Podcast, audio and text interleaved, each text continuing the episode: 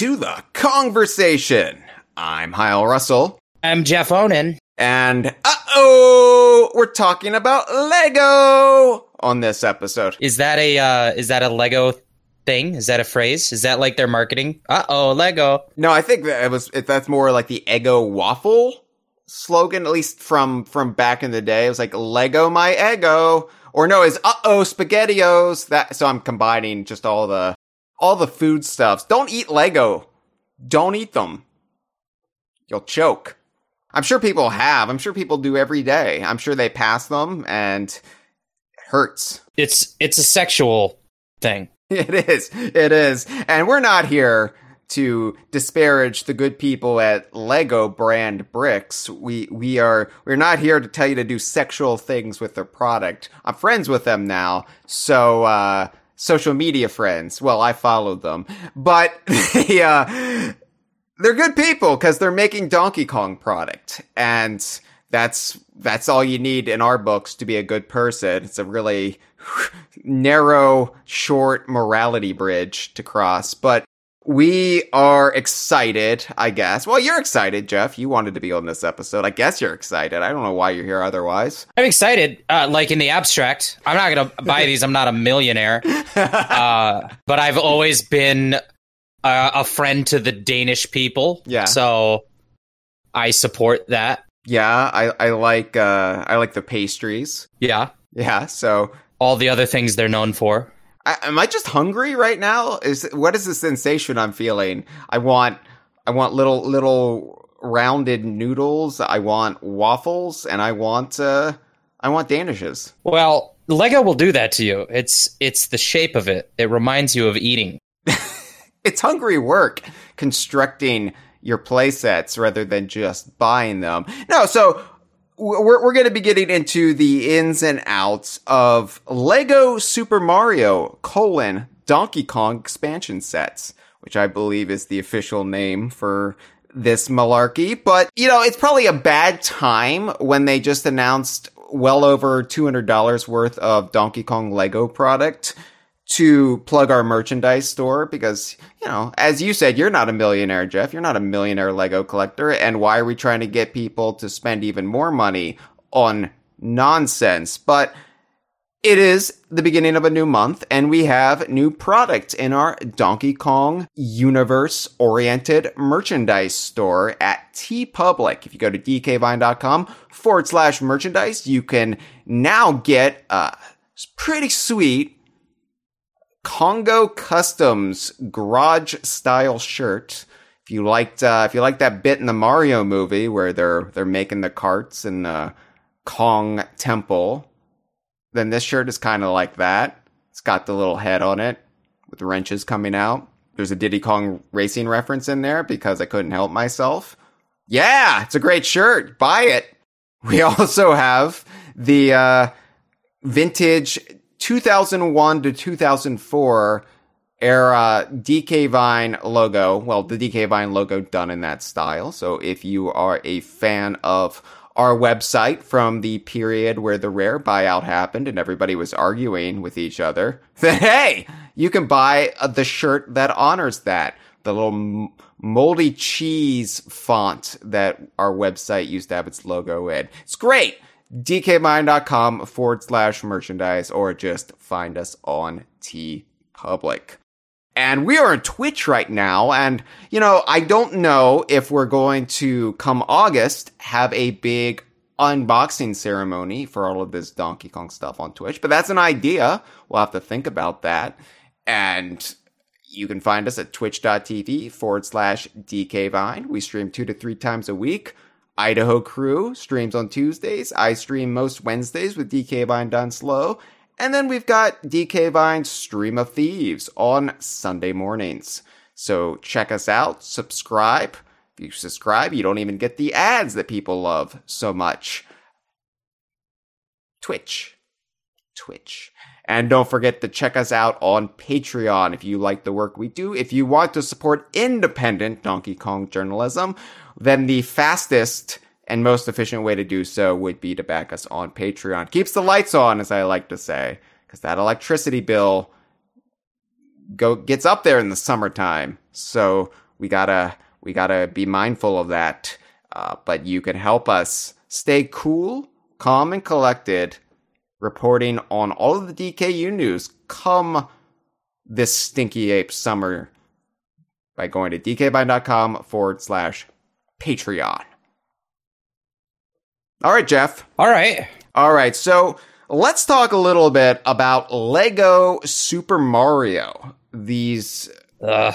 well, yeah, because a lot of people, a lot of people weren't happy when they announced the Lego Super Mario set. Because okay, there there are Lego fans, right? They, they, there are Lego fans. I have to watch myself too because you you so readily want to pluralize Lego as Legos, you know, like Legos, Legos. It's just what your brain and tongue wants to do.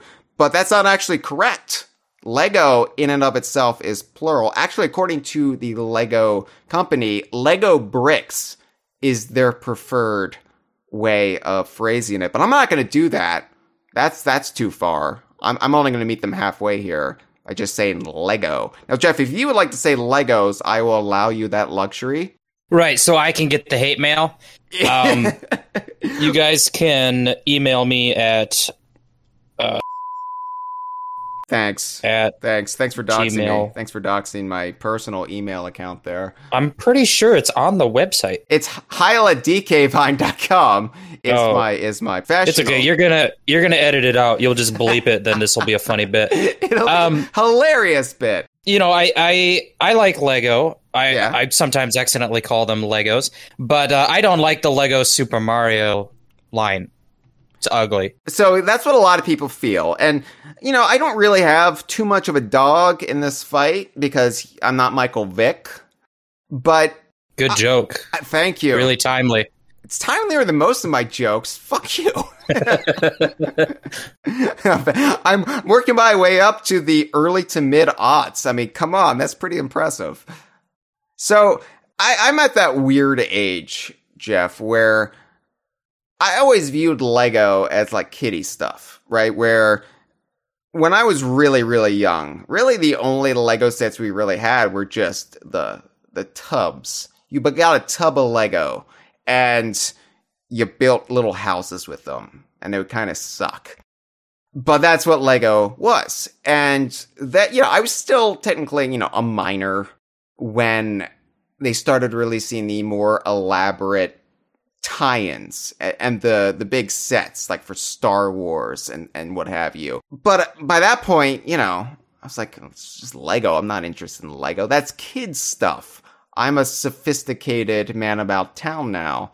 I don't have time to sully my brain with things made for babies. So I kind of just skirted right past the whole Lego craze where you would have Lego Star Wars, Lego Harry Potter, Lego this, Lego that, pretty much a Lego set for every conceivable thing, right? As such, I have up until the last week never bought any Lego in my life with with my own money. Like never, never. So when they announced that there were going to be Mario Lego, I, of course I was interested because of course in the back of your mind when you're a hyper focused Donkey Kong obsessive, you think, okay, there might be Donkey Kong stuff in this set. I have to pay attention a little bit. And there wasn't. And it was ugly. And because the, the whole gimmick, and I don't know if this was Lego, Lego's brand, brainchild or if it was Nintendo's idea, but the whole idea with Lego Super Mario is not we're just going to build a little replica from the games. Like we're we're gonna build Peach's Castle, and it's Peach's Castle. What a fun display piece this is.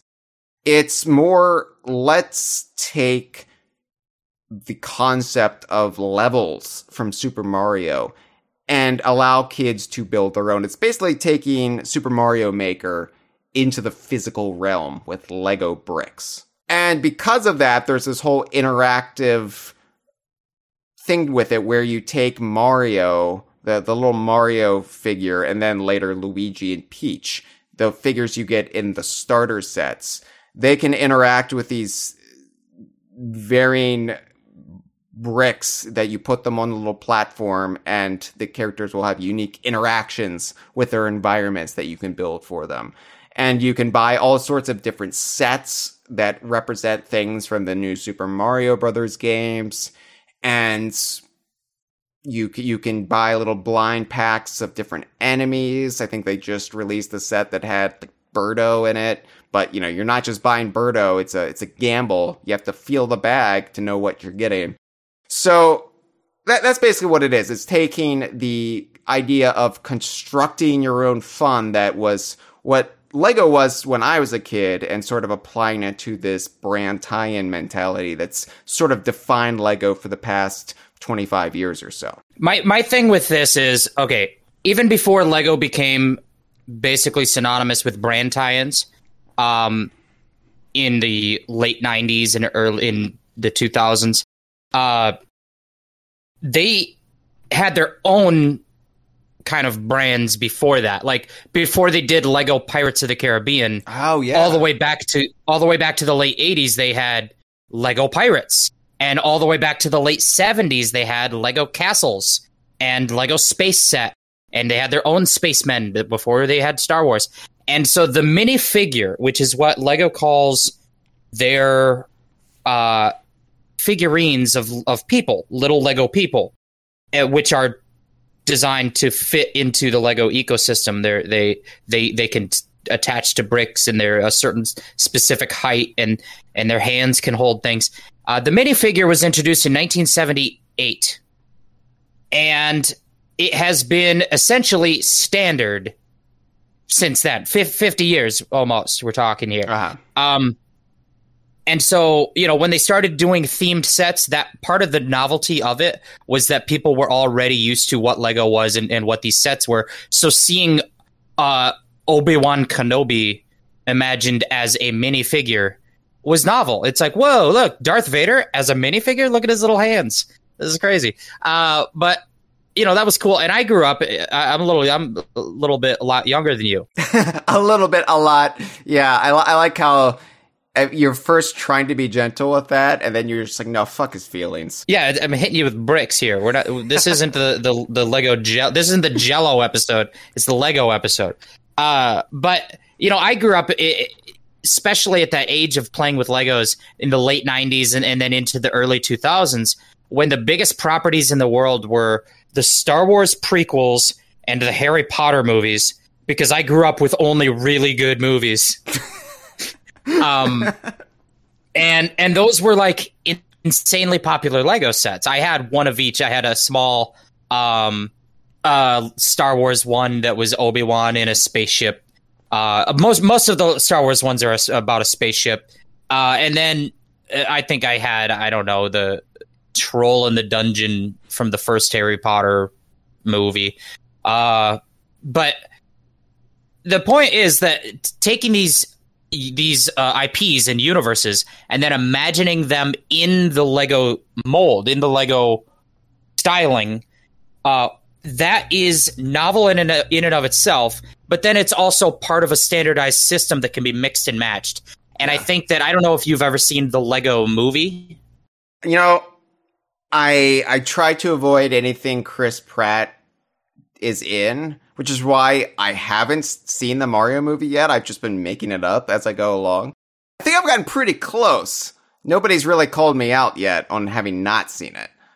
That explains all that stuff about the sex scene. I was like, I didn't remember the sex scene. Um, but yeah, no, the Lego movie to me it really captured one thing in particular, which is the the the child imagination of taking these IPs, whether they be original Lego IP or big IP like the Lord of the Ring or whatever, um, and mixing and matching them and, and telling your own like childlike stories, uh-huh. which is what every kid does with their action figures. You know what Will Ferrell didn't want his child doing in in the movie. You said you didn't see it. I guess I did. Jesus Christ. it was on an airplane and I didn't have earbuds, so I, I just watched it without sound, but I got the gist of it. Or did you just make an airplane out of Lego? Oh my god.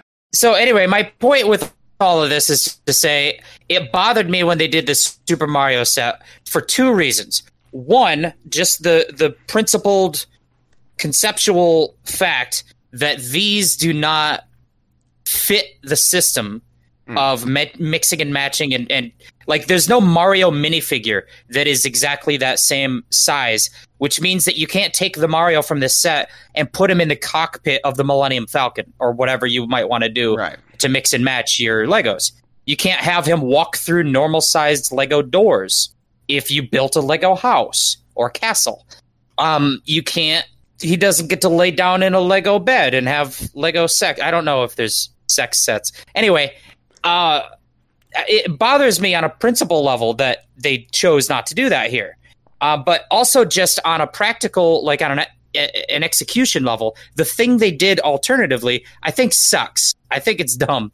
Uh, the, at least with the Super Mario sets specifically, how they are these like linear little like Super Mario Brothers one esque levels. They're like, okay, here's a warp pipe, here's a piranha plant, here's a flagpole, here's a brick to hit, and you could take this ugly, stupid, chunky Mario that is not a minifigure, and he's got some beep boop sounds. He's got electronic beep boop sounds. So if you touch him to the brick, you'll hear that coin sound effect. And don't you love to hear the coin sound effect? I don't I can't it's hard for me to imagine how much a kid would even play with this. The novelty would wear off in 0.5 seconds of of you move the Mario next to the brick and it hits the coin sound effect. I don't give a shit about that. I want to put him in the Millennium Falcon, but they, they don't let you. I have to imagine just knowing how precious Nintendo is with their IPs and with their licensing. This was probably a condition, right? When I said Nintendo might have pitched this to Lego, and I, or maybe Lego pitched this to Nintendo to get them on board, but it was like, it's impossible to mix Mario with any other Lego set. Like, you, you don't want Toad going to Hogwarts. You don't want Luigi in the Batmobile. You, you know, you just, you just have Mario and that's it.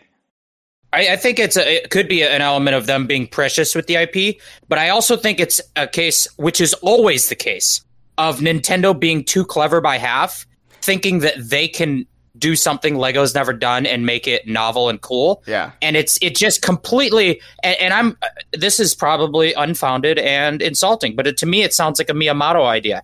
Uh, it, it just sounds like him saying, "Look, wouldn't this be cool?" And nobody told him no. nobody at Lego because the Danes are so polite. The Danes are so polite.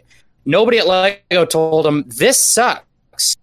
And guess what? It does.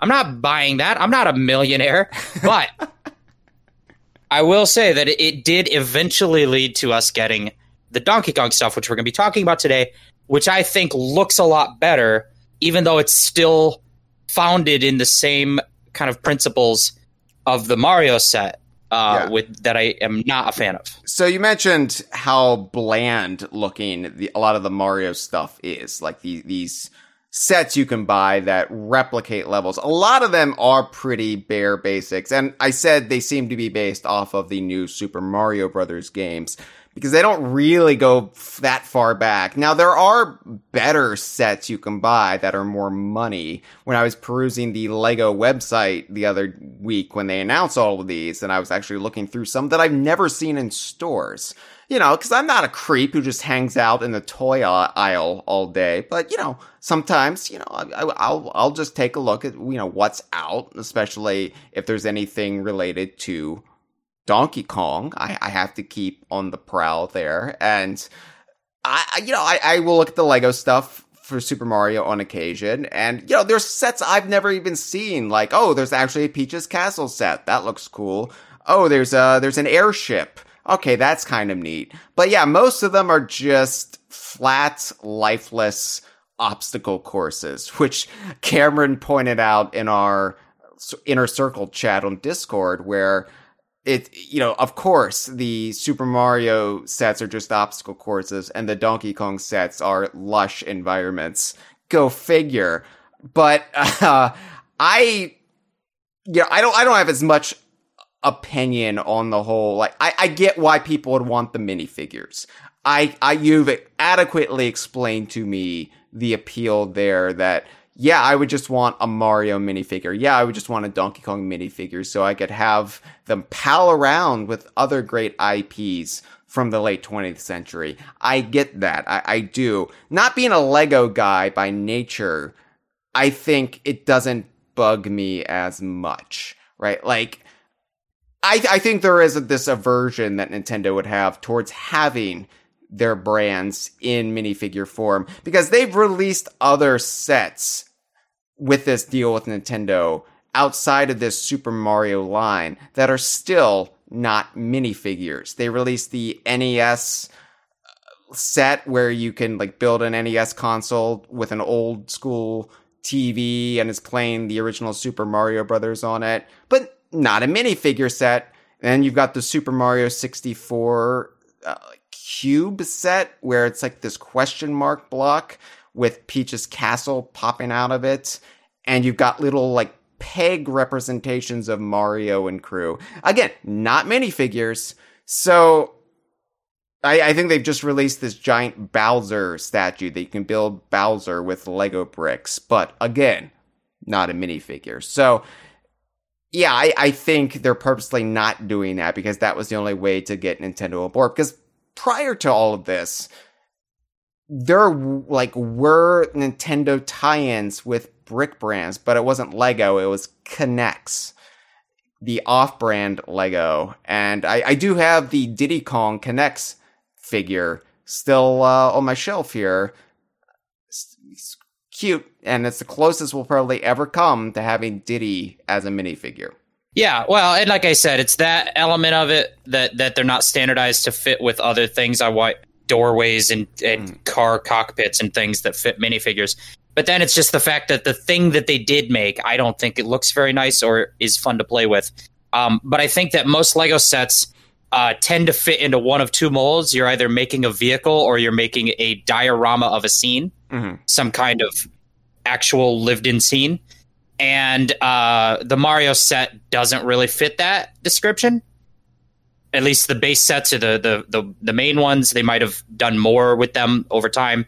But yeah, they they just kind of do these linear, like ugly obstacle course things that you you take a toy and you can make it beep boop. And I I don't need that. I don't need beep boops. I love beep boops personally. Yeah, for like a minute. Yeah. How often are you gonna beep the boop? I mean, well, sometimes I beep the boop two to three times a day, but that's my own personal business. It's good for your prostate. It is. It is. Uh, it's, it's, all about health. It's, it's just.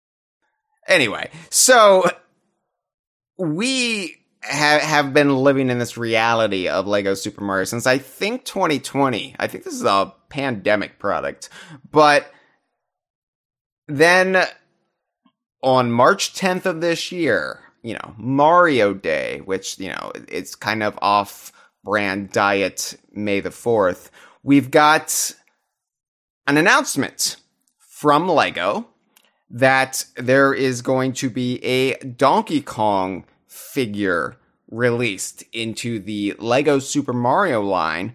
And this is a couple weeks before the big Super Mario Brothers movie is announced and everybody's talking about Donkey Kong in relation to Mario.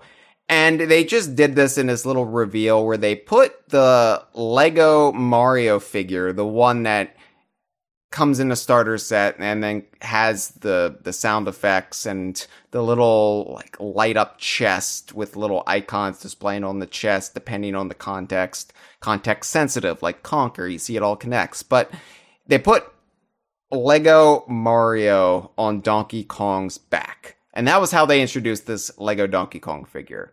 Just Mario riding him around like he's a little horsey. Which doesn't happen in the games.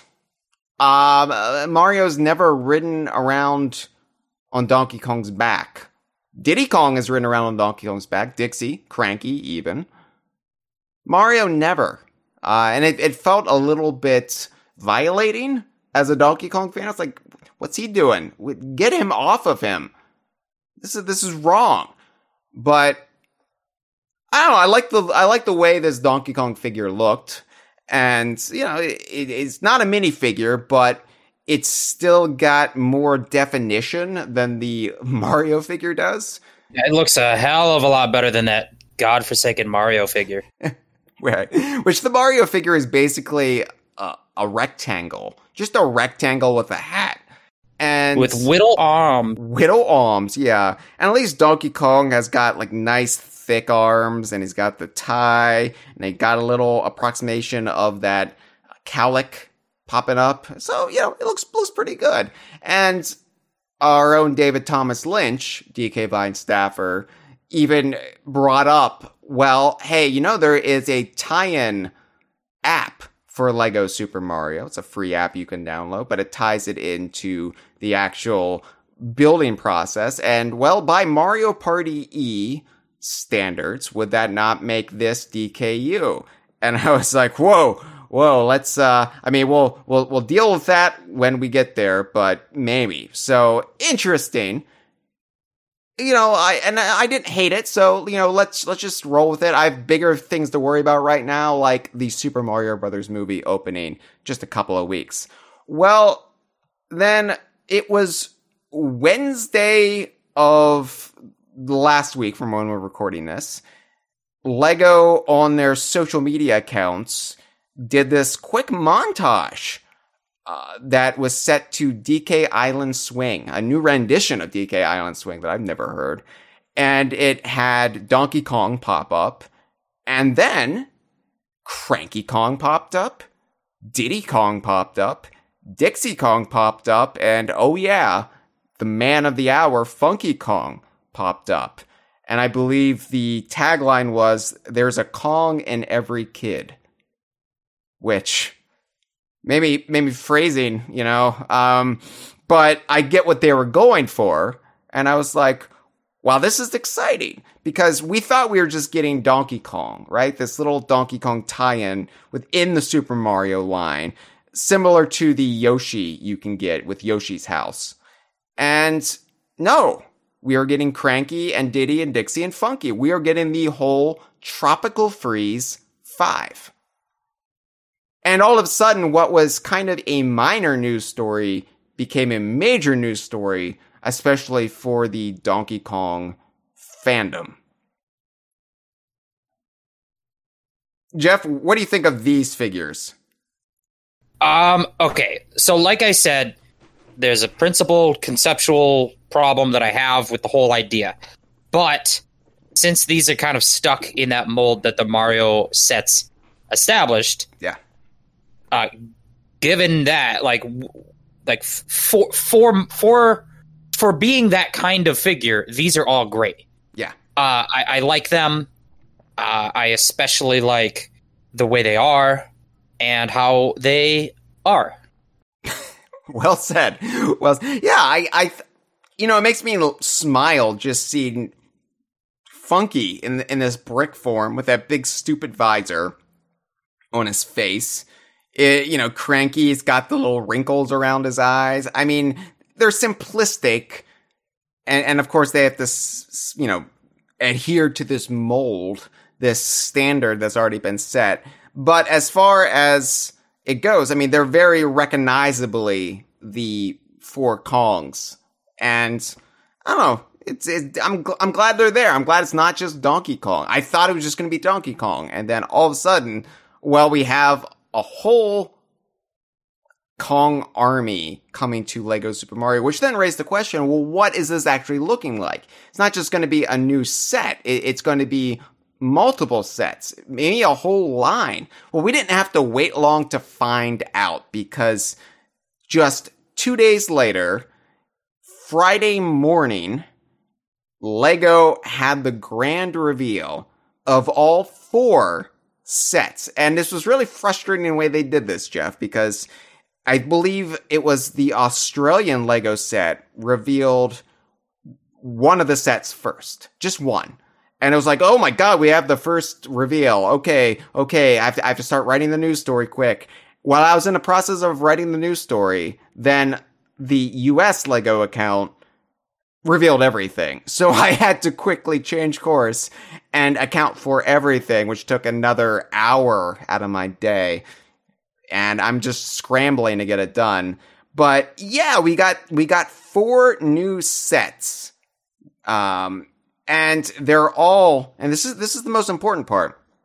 They are part of the Lego Super Mario line but it's a sub series within Lego Super Mario. It's got different box branding than any other Lego Super Mario set because you've got the Lego Super Mario logo and then you've got a unique style to it. You've got a unique cartoony jungle background and then you've got on the right hand side of the box the this uh, Donkey Kong branding that is completely separate from everything else in the line. Like they've released Luigi's Mansion style sets, they've released Yoshi sets, but they don't have the individual unique look to them that keeps them separate. They're just part of Lego Super Mario. Yeah, here's Luigi's Mansion. Yeah, here's Yoshi.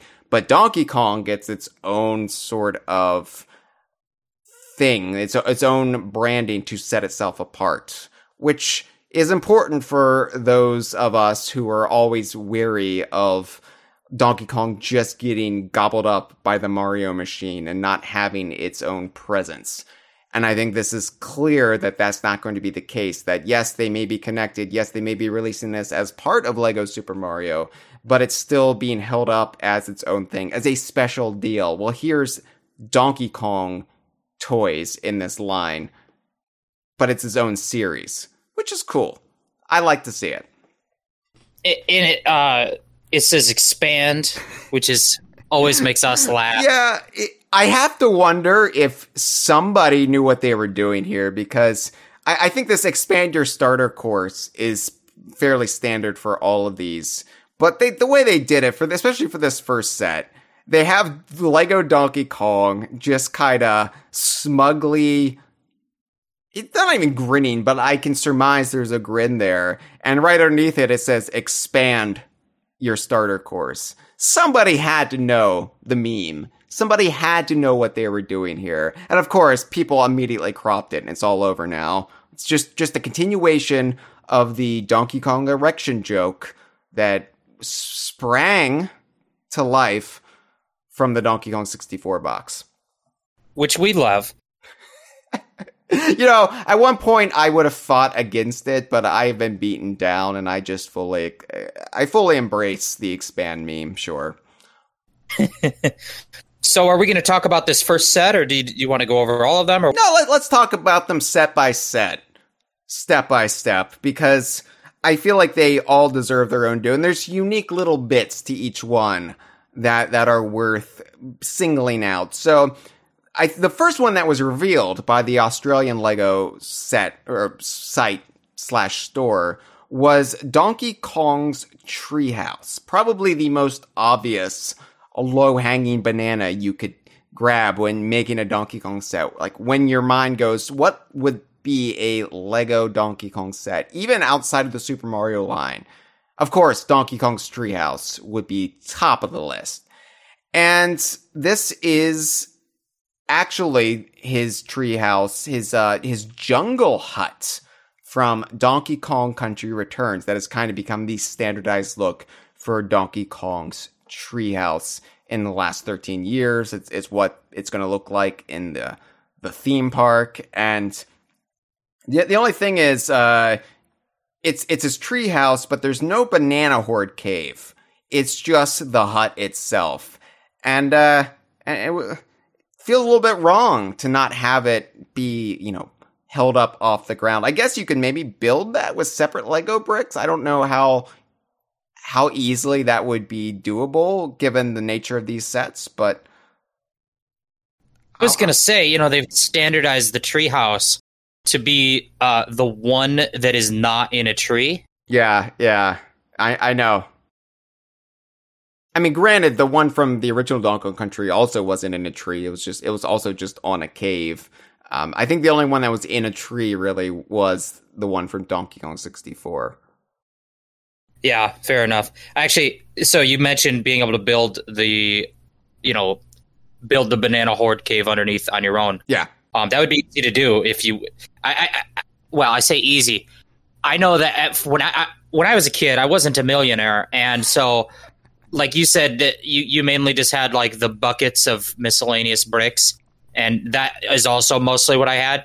Um, and I will tell you that the color brown is not a, is not the common Lego color. You don't have a lot of brown, uh, so I could make a really cool. You know, I could take this set and expand uh, on it and make you know a more accurate cave, but it would be made out of like rainbow. You know, it would be lots of primary colors. It would be yellows and blues and reds, and maybe maybe I can you, you know find enough green to be the trees. But it seemed to me like my Legos as a kid never had uh, brown in it.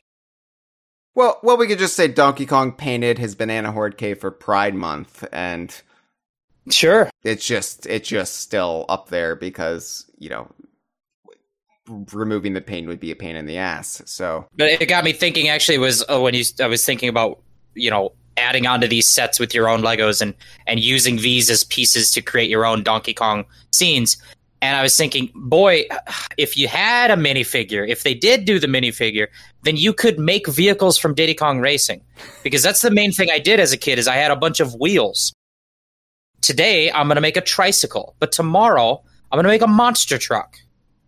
Because I have all these wheels. And uh, I would have made Diddy Kong Racing IRL. Uh, but no, can't. No, you can't, especially because uh, Rare and Ma- Microsoft own most of the Diddy Kong Racing IP, so Nintendo wouldn't want you doing that. That's that's why they've limited your possibilities here, Jeff. Yeah, Phil Spencer would come over to my house and smash my Lego creations. Personally, you know, I I always see Phil Spencer trending on social media, and you click and people saying bad things about him, and I'm like, that this is why, Phil. You got to watch out. You got to let people have their fun with Lego. So, can we talk about the elephant on the box, which is not Ellie, uh, but it is it, the fact that Mario is here, but he looks like uh, he just saved George's life, and now Lorraine is into him, and he's got to somehow get Lorraine back into George, or else he's going to disappear. What? wait, wait, what? It's a Back to the Future. Oh, okay, okay. I, I, I, I got it now. Now Marty got hit by the truck by the car, and now he's messed up the timeline. You know, Right. George was supposed to get hit by the car. Right, and now his mom is hot for him, and it creates a paradox, and Marty's erasing his own birth. I got it. I got it. So, yeah, on all of these boxes, and this is just a standard operating procedure for all of these expansion sets in the Lego Super Mario line. They don't want kids to think you're getting the Mario figure with it, but they want you to display that it's interactable with that Mario or Luigi or Peach uh, starter figure. So they basically create this ghostly effect for it. And, and they, they put, you know, above it, you know, uh, le- well, Lego Mario is not included, but they want you to know this is what you can do if you do have Lego Mario, and you should get that first before you get this expansion set. So they have little ghostly uh, images of Lego Mario having the fun he would have were you to own him and have this expansion set. But yeah, it creates this weird sort of haunting imagery where it looks like the Kongs are reminiscing or remembering their long departed frenemy, Mario. Oh, remember when he was on the bongos? Oh, oh, remember, remember when he was riding in my mine cart before the accident? It's like they communicated to the spirit of Mario through a Ouija, but then at the end of their session they forgot to say goodbye, and now the spirit's in the house, and it, it they didn't disconnect the the call really. You know how that goes with a Ouija, and uh, Mario's not going away. You know, when I was a kid, I'm pretty sure I've shared this before on DK Vine. I, I used to call this the you know the mass produced spirit boards you could buy Luigi boards. so I'm amazed they haven't introduced that in Luigi's Mansion yet because I feel like that would just be a natural thing. Bring out the Luigi board and commune with the spirits to better bust them. I think the only company more litigious than than uh, Phil Spencer at Microsoft would probably be Hasbro. Hasbro does own the Ouija uh, board license, uh, a trademark or whatever. So yeah. Um, but hey, maybe they'll make some Lego Ouija boards, and you can move your Mario around. It'll. There you go. They they've recently because I went down a Lego rabbit hole the other week. You know when when all this was announced. By the way, if you fall down any rabbit hole, the Lego rabbit hole hurts the worst when you're going down it. But they've got Lego everything now. They've you've got sets where you can get a you you can build a Lego Vespa scooter. Because why not? Why not? I thought Funko Pop was bad about all the tie-ins, but Lego, I think, has them beat at this point. Yeah, but at least Lego is an activity uh, along with a collectible. Yeah, because you have to construct it. Yeah, and I get that. I get that. Like, I I understand the appeal of Lego. Lego was never for me prior to this. You get Donkey Kong in there, and then sure, whatever. I'm I'm Mr. Lego all of a sudden, but I, I it was it's like SpongeBob. I just narrowly skirted that Lego renaissance, right, uh, of the late '90s. So I feel like I missed out, and this is me reclaiming a lost part of my youth. In your defense, you're like a, an English major, right? Yeah. I was an engineer, so you know, you you were like, "Oh, you can make a house and it looks like shit. I hate this." And I was like making functional robots. Right. Yeah and uh, you know crane systems with pulleys. Um, which is to say that I think that everyone has toys that appeal to them, and this one, this is a toy that really appealed to my brain. Um, but yeah, you know, I like toys where I could tell stories immediately, and I think I didn't want to do the work to get there. So yeah, but this Donkey Kong's Treehouse set, it's really cool because it's got a lot of little things you can engage with. By the way, it comes with Cranky Kong as well. It's Donkey Kong and Cranky Kong comes bundled in this, and uh, it, it's actually mid priced. It's fifty nine ninety nine, which is a little bit less than the actual starter set with Mario. Yeah, I feel like you get a lot more bang for your buck with this. It doesn't have as many like figures within, but it just looks a lot cooler and you know you got you got palm trees around Donkey Kong's treehouse. You've got the hammock outside, which is you know it's usually inside, but I guess it's a nice day. He just wants to chill out outside. He moves the hammock outside, whatever. But there's also a funny image on the back of the box, Jeff. And I shared this on social media of Cranky laying in the hammock and Donkey holding a banana over him. And it looks like Donkey Kong's performing last rites on Cranky Kong, who has perished or or is on his deathbed. Anyway, it made me laugh. But one of the, one of the things you well, you know what? Let me just read the official write up from the good folk at Lego. From from the good Danish folk at Lego. Shall I read it? You shall. All right. Children can build a colorful jungle level and roleplay stories with the Lego Super Mario Donkey Kong's Treehouse expansion set. The treehouse is packed with authentic details to delight Donkey Kong fans, including a buildable TV, radio, and a secret compartment. What do you think Donkey Kong keeps in the secret compartment, Jeff? Bananas. Yeah, it's bananas. I was gonna say fleshlight, but it's probably just bananas. I keep a fleshlight in my secret compartment, but uh, kids can use kids can use their Lego. You gotta look. It's just good health practice, all right. I don't want people judging me for it. I don't care what people think of me. I have a dynamite prostate. Kids can use their Lego Mario, Lego Luigi, or Lego Peach figures, not included, to ride on Donkey Kong's back, nap in the hammock, knock a banana off the palm tree and give it to Donkey Kong, play the conga drums, visit Cranky Kong, and more to earn digital coin rewards. A top gift idea for kids aged 8 and up and anyone who loves Donkey Kong. This modular set combines with other LEGO Super Mario toy playsets to create unlimited unique levels. And then we got some bullet points, Jeff. And I think the bullet points, the bullet points are just so exciting that I have to read them too. Before we hit the bullet points, I just wanted to point out how when they said play the conga drums, they put the word play in quotation. right. You can't actually play, you know, Smash Mouth's All Star like you can in the video games. There's no good Charlotte, no Mr. Boombastic, none of it. None of it. None of it is here. None of your favorites. They couldn't get the rights. This set would be a lot more expensive if it had the best from the Konga games or or even Donkey Konga 3 Japan only. It's just a representation and I'm sure it's just like boom boom boom boom boom and that's it and then Mario's happy that that he that he beat on the DK bongos.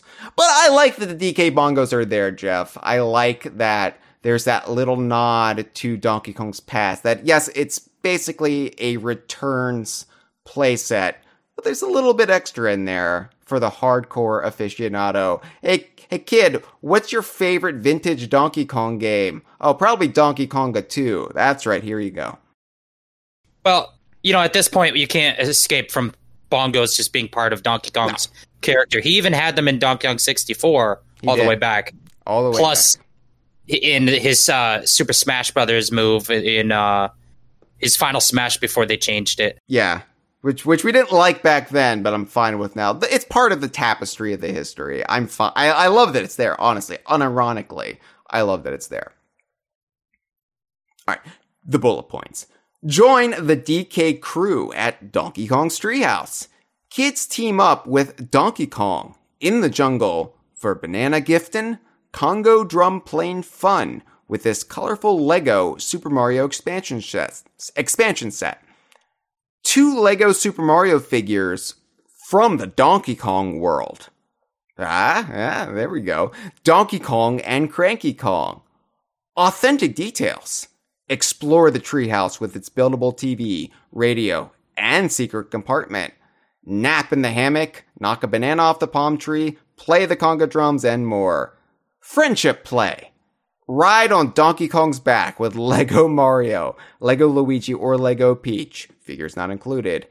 Give Donkey Kong a banana and visit Cranky Kong several times to gain a reward. So it makes me wonder if you just visit Cranky once, is he just going to give you tips from uh, the first world and nothing but? You have to keep visiting him to get the good stuff? I just hope he swears. Yeah. Well, especially if it's Mario, I can't imagine he's happy that Mario is visiting Donkey Kong's treehouse, especially when he's already there. He thought he was going to have a father son day, and then, you know, this shithead shows up.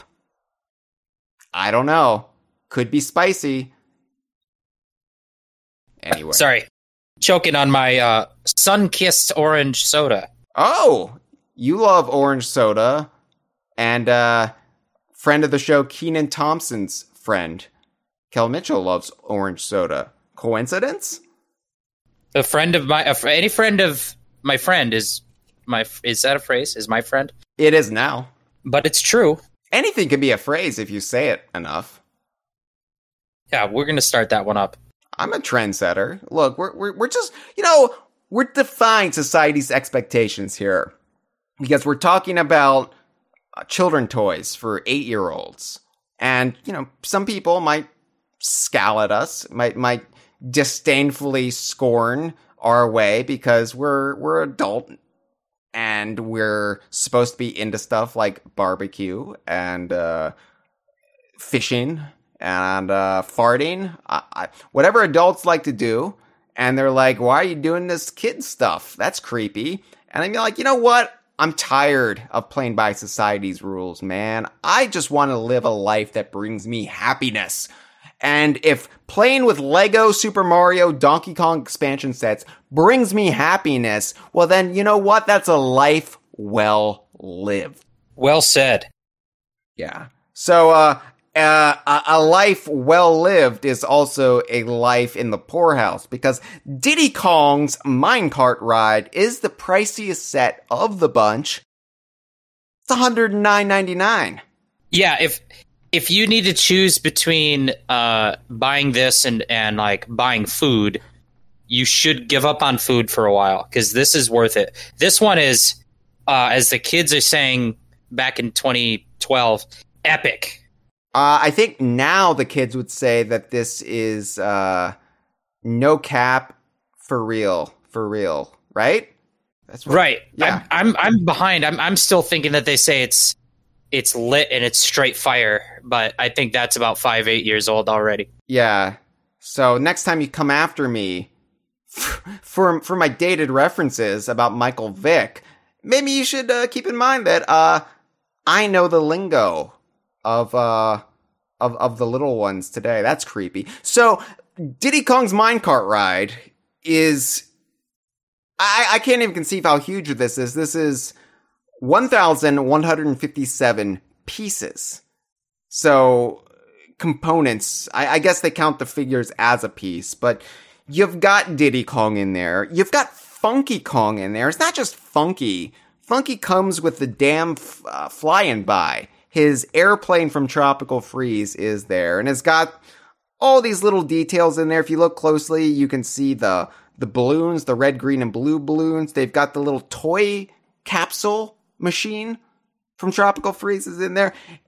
Does not include Tox, however, which I feel like is a missed opportunity. But given that they had to kind of miniaturize this a little bit, it's not actually to scale.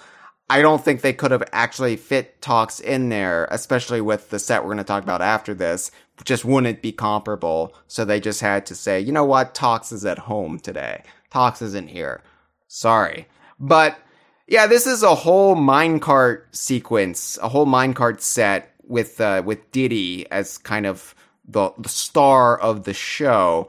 And you've even got two enemies from the retro Donkey Kong Country games. You've got a mole miner, uh, in there to, you know, cause trouble, wreak havoc.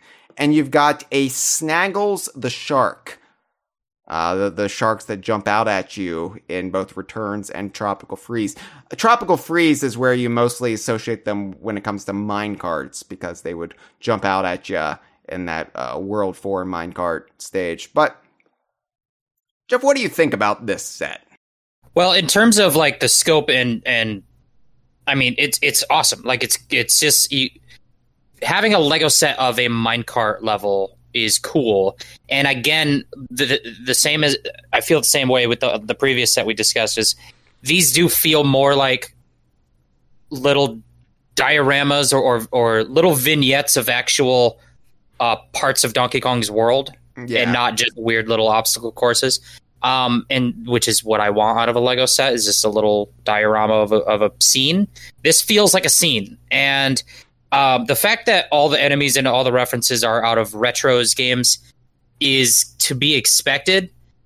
Uh, at this point, unless until a new game comes out to redefine like the standard, the this is the standard of what is Donkey Kong right now, um, and is influencing things like the theme park and um, the Lego sets. So uh, these are cool characters for them to have chosen to to be in there, like you know the mole miner, the snaggle, the, the shark.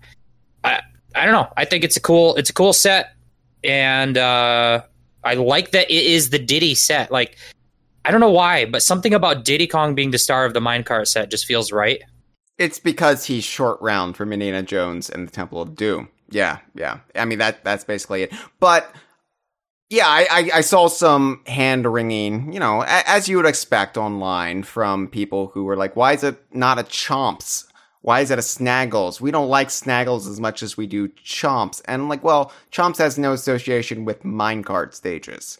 If there was an underwater coral stage, then yeah, maybe you could make that argument. But as you said, they're going to pull from the two most recent Donkey Kong games, which kind of set the template the visual standard for what Donkey Kong is going forward. And this is commonplace in the Lego Super Mario sets. They all kind of are derived from more recent games. There isn't really too much in the way of retro throwbacks there. And when they do do a retro throwback set like the Super Mario 64 set, it's independent of the line itself.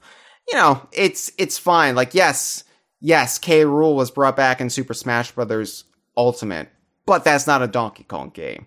There, there's no set standard yet for what K. Rool will look like in the modern context for Donkey Kong. So, you know what? And I do like a lot of these characters from Returns and Tropical Freeze. I'm happy to see a mole miner there. I was like, oh my god, it's a mole miner. That's cool. That's that's a fun little nod to something because we rarely get this for Donkey Kong. This is something I complained about a while back ago. I've seen all of this stuff released for Mario, and there there are Mario plushes and figures for nearly every an- enemy imaginable, but they're all from the new Super Mario Brothers games. And Donkey Kong, we've never really gotten that consistency, at least here in the West. Japan, they got a lot of stuff at the height of Donkey Kong Country Mania. We never really got that here. And so you never really see the enemies of Donkey Kong referenced all that much, especially in merchandise. So even though it's just a mole miner, even though it's just the Snaggles, I'm pretty happy with that.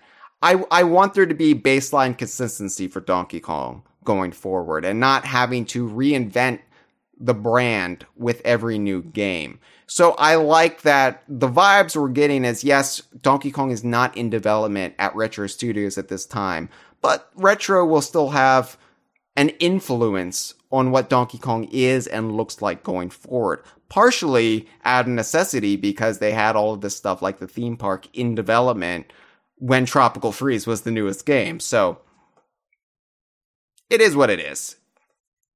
Plus, I, I, like to think I always like to think of the mole miners from Returns as just being inspired by Hard Hat from Donkey Kong Land. So yeah. it's just a continuation, really. It's it's not that much of a leap to make, considering Retro did play Donkey Kong Land in the in the research period for Donkey Kong Country Returns. So I'm sure they saw Hard Hat and that stuck with them when they made the mole miners. All right, why don't you read the blurb? You want you want me to read the blurb? Do you want to read the blurb? This take turns reading blurbs. This seems like the set you're most excited about, Jeff, and I wouldn't want to deprive you of the blurbing. All right, let me blurb this one. All right, blurb it up, baby. Create an iconic Donkey Kong level in the brick built Lego Super Mario universe with this Diddy Kong's Minecart Ride expansion set for kids. Uh, place a Lego Mario, Lego Luigi, or Lego Peach figure, not included, in the minecart to ride around the track. Flip the snaggles out of the way, fix the broken section of track, defeat the mole miner, and explode the rock to reveal a bunch of bananas to eat or gift to Funky Kong or Diddy Kong. Buy balloons from the airplane shop and fly the plane to earn more digital coins. Once again, every verb they just put in like quotes to not make you think you can really fly. Yes. Also, um, exploding rocks apparently just part of minecart levels. Yeah. Uh, once again, there are bullet points. Um, it's a super gift idea for kids aged eight and up, and anyone who loves Donkey Kong. This modular set can be rearranged and mixed with other Lego Super Mario toy playsets to create unique levels. Uh, Diddy Kong's Minecart Ride expansion set recreate minecart riding, airplane flying, rock exploding Donkey Kong minecart challenges with this Lego Super Mario set for kids. Four Lego Super Mario figures from the Donkey Kong world Funky Kong and Diddy Kong, plus a Snaggles to flip out of the way, and a Mole Miner to defeat. Fun challenges! Ride the minecart with Lego Mario, Lego Luigi, or Lego Peach, figures not included around the track and explode the rock to reveal a bunch of bananas to eat. Buildable Funky Kong's airplane slash shop. The airplane has two action tags to activate special reactions in an interactive figure, not included. One when buying balloons, and one when flying the plane. I have to say, you know, normally I don't like these dry bullet points that try to sell you on a product, but there's just something about the way Lego talks about Donkey Kong stuff that's very satisfying to me. I, I don't know. It, it's almost like a kink of mine having these big respected brands have to speak our nonsense. I'm like, yeah, that's right. You put those words in your mouth, you naughty toy company. Is that weird? Yeah. Yeah. I will say what I've always loved about Donkey Kong minecart levels is is the minecart riding, airplane flying, and rock exploding. Yeah. I, obviously, it's harkening back to the more bombastic set pieces of Retro's games where yeah, there's always shit blowing up and crumbling around you. But rock exploding, if if you were just hearing this, if you weren't seeing it actually uh, written out, it, it would come to mind like, what do you have against Dwayne Johnson? What, what why why is he being so violently assaulted in these minecart sequences? Uh, I'm looking at the picture and now I get it. Yeah. What they mean because I didn't get it before. I was like, "What do you mean rock exploding?" But it's literally it's just the uh, it's the part in Tropical Freeze in the minecart where, or I guess it might be Returns. The mole miners, you, you're as you're as the cart is going over tripwires, it is dynamiting like stalagmites and stuff that are then falling. Ah, yeah, yeah. So that is rock exploding, and that is kind of in the the the figure here because the mole miner's standing next to a plunger of a dynamite thing next to a rock. So uh, now I get it.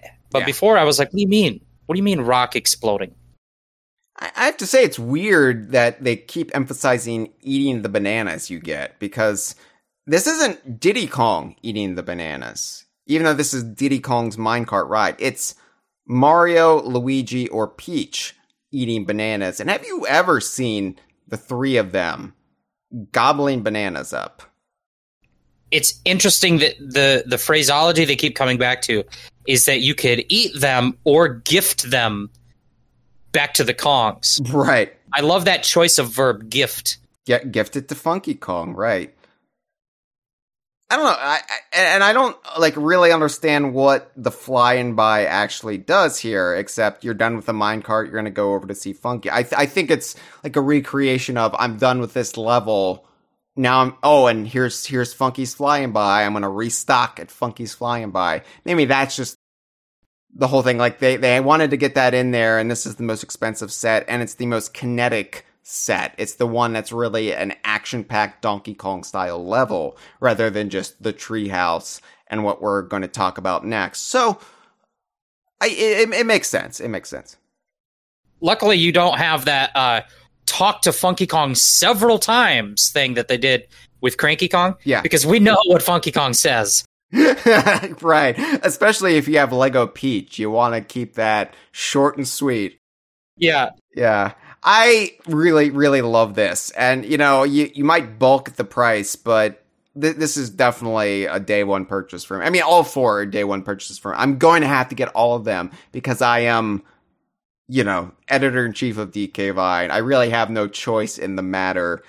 But this is going to be the one I think I'm going to be the most excited to dive into. That's not true. That's actually not true. This is probably the one I'm going to be third most excited to dive into, but I think this is the one that will have the most consistent um, draw for me, like going forward. I'm not as excited about this as I am two of the other ones, but this is still pretty cool, and I think it'll be the most fun to see you know, eh, you you said it's not really interesting to see the beep boops with with Mario and what have you, but I I'm intrigued the most by what you can do with the Mario or Lu- Luigi or Peach in this one. How how how does Mario engage with a Donkey Kong minecart stage? We've never seen it before. Now we'll have a a clue.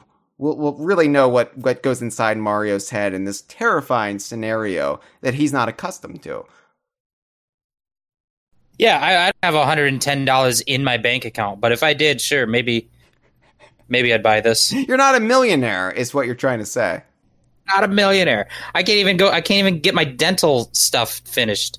So I can't so Lego is low on the priority. I've been wearing contact lens that are a year and a half old, Jeff. I'm not a millionaire either. I reuse the bag that the McDonald's comes in. you know what? But it's it's fine. You know what? You know why it's fine? Because I'm an outcast. I'm a societal outcast. I'm a grown man who's going to play with Lego, and it's going to bring me enrichment and joy. And it's fine. I don't need to see to have joy. I can feel these bricks. Do you remember the episode of Happy Days where the Fonz was temporarily blinded, but he he still could figure out how to put his motorcycle back together? It was a teachable moment. Yeah, let's say I do. Okay.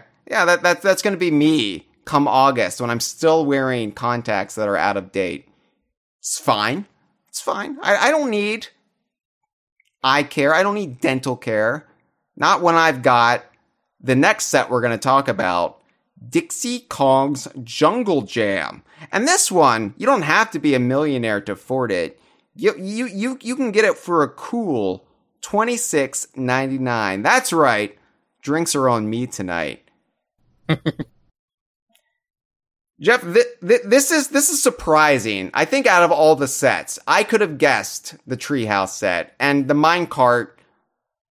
I might not have guessed it, but it wasn't surprising after the fact. This one I would have never seen coming. This this one seems it, the most original, but yet true to the spirit of the character involved. I agree, and I think that. So we'll describe it in a second, but Yeah. like, uh, it's what, once you've gotten past Treehouse and Minecart, if your plan is you still want to introduce more characters, but you don't know what scene to put them in, I really don't know what a better one to do than this, which is a pretty original set piece. I can't think of a better set setting unless they had put Dixie like in the treehouse set and then did a whole Cranky's cabin set, maybe. Um, that might have made sense. But anyway, my, there, there's not. They're running out of uh, the the obvious sets to do. So this is cool. This is uh, Dixie Kong's Jungle Jam, Yeah. and what it basically is is uh, like a performance stage, a musical stage. Yeah, in the jungle. And you've got what I really like, the little detail I really like about this. Well, there's a a detail I love about this, but just aesthetically speaking, uh, you've got the hanging lanterns above the stage, and they're they're strung up across two palm trees. And it's just a nice little touch. It's just it's very evocative. You can imagine what this would look like, you know, in the Kongo Jungle. And what's I, I two things are very surprising about this. One, it comes with Squawks. Squawks is there. And it's a really, I think, clever usage of Squawks the parrot because you've got this, you know, musical stage and Dixie's on guitar and presumably, you know, Mario, Luigi, or Peach can come in and also be on guitar, jam with Dixie Kong. But Squawks is at the microphone. Squawks is the lead vocalist of this sort of makeshift jungle band. And that's really clever because what animal buddy can talk? What animal buddy uh, can parrot back your words? It Squawks. So I, I yeah, I, well, Talks can too, you know, and presumably Quawks. But my point is, it's a it's a funny little visual gag because it's just a parrot at a microphone. What what is Squawks going to be singing? And so it's it's actually I don't know. I feel like it's that little bit of Donkey Kong style humor that that is actually apparent in this tie-in merchandise line. It, it's a it's a joke from the games that you would expect to see, but it hasn't really been done in the games, and uh, that's that's why I really like it. Well, before we talk about the other cool Easter egg, Yeah, um, we'll say it just kind of occurred to me. It, it seems surprising or unexpected that they would do a musical stage because that seems like a very original idea for Donkey Kong. It's not like a, an obvious set piece from Donkey Kong. But also, in hindsight, maybe it's not that uh, surprising considering the whole crux of this line is the beep boop machine right, right. the Donkey Kong Country games are known for their music. So, like, if you're gonna have a Mario set, if you're gonna have a Mario figure that when you touch it to the different spots, it makes musical sound effects, it kind of makes sense to set up a musical stage as like a set piece. Um, you know, and, and I wonder if it will have, you know, little, just a little string of uh, music from Donkey Kong games. Um, we see some other little instruments in there. I don't remember what these little drum things are called. I've seen this kind of uh, instrument before. I don't know what it's called. I think they're referred to as bongos in the blurb. Oh yeah, and we're about to read the blurb, but before we read it, do you want to talk about the the thing. Yeah, so I mentioned that Dixie's on lead guitar, and the guitar she's got in her hand is a blue one. And a lot of people pointed out how closely it resembled the guitar she whips out, the, the electric guitar she whips out in Donkey Kong Country 2 whenever she lands from a great height on the end of level target and gets the prize, she pulls out the guitar and she jams on it. And this is a blue guitar. Um, it, do- it, doesn't have the white accents that it does in DKC2, but this is just molded plastic. You know, it's pretty obvious they're not going to like paint it or anything. It, it, but it's shaped pretty much the same. And I was like, yeah, you know, looking closely, that's clearly her guitar from Donkey Kong Country 2, because she also plays a guitar at the end of Tropical Freeze, which is more like banana shaped, right? Which you thought they would have gone with. But so I was like, yeah, you know what? I can confidently say this is her guitar from Donkey Kong Country 2. I didn't have any confirmation, but I went to social media and I said, one wonderful detail of Lego Group's Dixie Kong's Jungle Jam set she's actually using her Donkey Kong Country 2 guitar. It's always nice to see the rare era get referenced. And then I did point out she is in the actual promo pic and on the box playing it with her wrong hand because in uh, Donkey Kong Country 2, she's left-handed. She plays the, her guitar left-handed. Tropical Freeze screwed it up by having her play it with her right hand, but you know, she, she can go back and forth. We'll just say Tropical Freeze established that she's uh, capable of both. She's you know she she's the monkey. She she doesn't have a dominant hand. Both of her hands work just as well. So yeah, I I uh I I put that on the Elon Musk machine, and uh, not long after, Lego replied and said, "Good eye. We know the fans go bananas for the fine details. And I, I did go bananas for that, so they weren't wrong. Gotta love those Danes. I uh I was I was pleased to get that confirmation because you know, I, I could see people already arguing uh, that oh this isn't actually a DKC2 reference. This is probably just a mold of a guitar Lego already had and they just stuck it in their hand. It's just a coincidence. And then Lego said, no, we meant to do that, you fucks. They didn't say that because they're very polite, but uh, it's a Donkey Kong Country 2 reference. So in, all of this consternation of, oh, they only reference the retro era, they only reference the last two full Donkey Kong games. Yeah, well, we have the DK bongos in Donkey Kong's Treehouse, and we have Dixie's Donkey Kong Country 2 guitar. And there's also a red version of it that comes with the set that I believe, you know, Mario or whoever can play. But I like to think that that's the matching guitar she bought for Diddy. And and yeah, Diddy has a different guitar in Donkey Kong 64, but that's one he got from Candy specifically to send out violent shockwaves and knock out baddies. This is just his casual guitar that he uses with Dixie and uh, and now Mario's borrowing it or you know whatever, so it, it's fine. But um, here's what the official write up says. Oh yeah, children can venture into the jungle home of Donkey Kong for musical fun with this Lego Super Mario Dixie Kong's Jungle Jam expansion set. It features Dixie Kong and Squawks figures, a buildable stage, jungle scenery, and musical instruments and equipment. Place Lego Mario, Lego Luigi, or Lego Peach, figures not included, center stage, and turn them to make the connected stage platforms rotate, activating musical sounds. So yeah, you know, you suggested that maybe we'll hear little brief snippets of Donkey Kong Country music, and that would be really cool. Like, I doubt it, I doubt they're going to actually have little snippets of David Wise or Eveline Novakovic or Grant Kirkhope or uh, Graham Norgate. Even we're not we're not going to get any Donkey Land melodies in there, but fingers crossed. You never know. It, it would be really cool to get the little you know Dixie's little guitar tune from Donkey Country 2. That would be fun if if they would actually get that in there. They probably won't, but it's fine. Good Charlotte. Good Charlotte. Yeah, yeah. Uh, this collectible playset makes a super gift toy, super gift toy for creative kids aged seven and up who love music and animals. And adults with nostalgic memories of Donkey Kong will love it too. So don't worry, Jeff.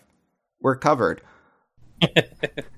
this and the many other LEGO Super Mario expansion sets allow fans to expand, rebuild, and create their own levels for hours of coin collecting play. Hours. Here are the bullet points. Set the stage for musical fun. Kids can visit the jungle home of Donkey Kong with this LEGO Super Mario Dixie Kong's Jungle Jam expansion set and enjoy a musical adventure. Two LEGO Super Mario characters from the jungle home of Donkey Kong. Dixie Kong with a guitar element and Squawks the Parrot with a buildable microphone, plus buildable bongos and an amplifier. Rotating stage platforms. Place Lego Mario, Lego Luigi, or Lego Peach, figures not included, center stage and turn them to make the connected stage platforms rotate, activating musical sounds. Social play. There is space on a stage for a second interactive figure. The set also includes jungle scenery, including two buildable palm trees, lighting, and flower elements. Flower elements are my favorite part of any concert. Yes, flower elements, uh, guitar elements. You got to have it all. The Fifth Element was a movie. Uh, we like that. So yeah, th- this is actually the one. This is actually the set I kind of liked the most. I mean, it's it's more bare bones because it is a cheap, a relatively cheap set, twenty six dollars for toys nowadays. That's pretty cheap, Jeff. I don't, I don't I don't know if you've checked the price of toys lately or or the price of eggs, but inflation.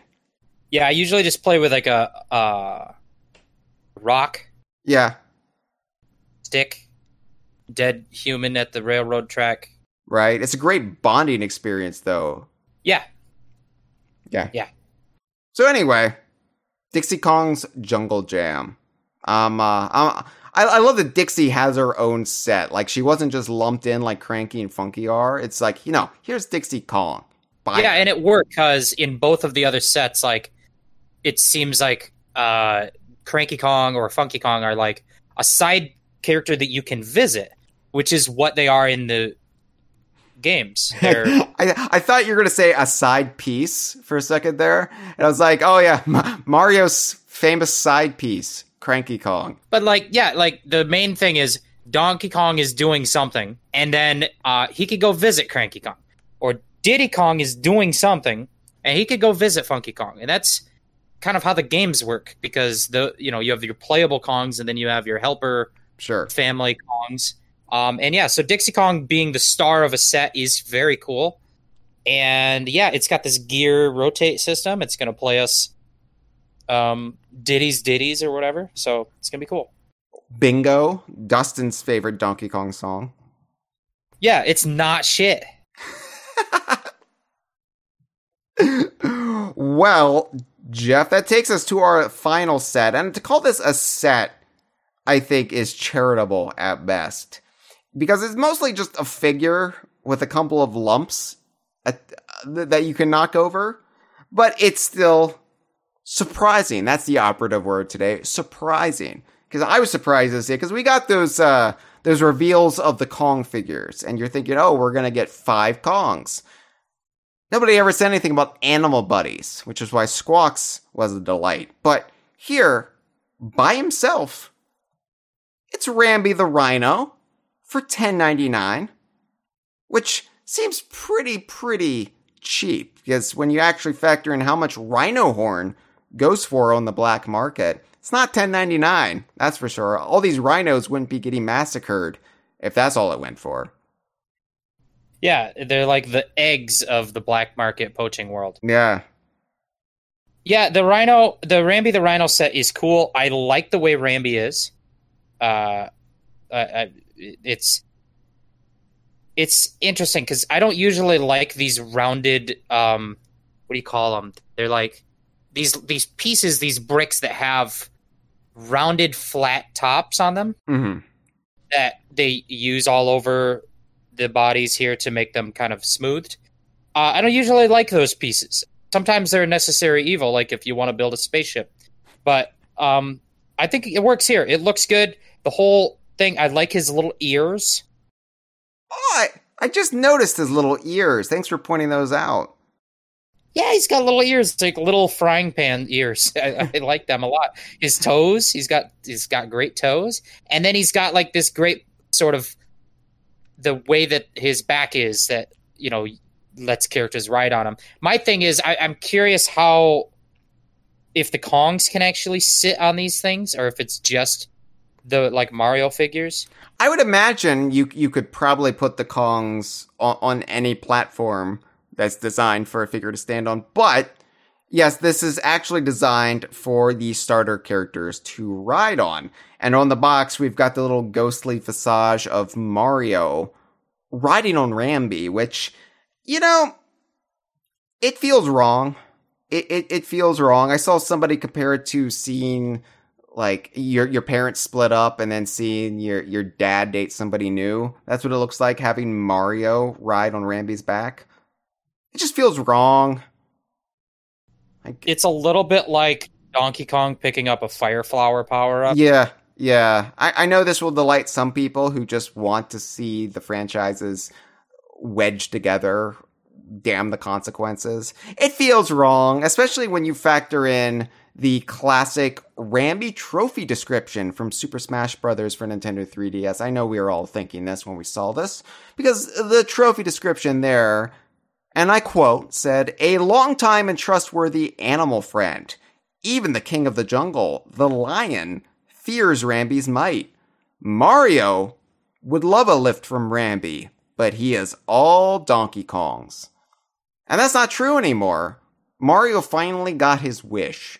Mario finally saddles up on Rambi. And how does Yoshi feel about this? I don't know.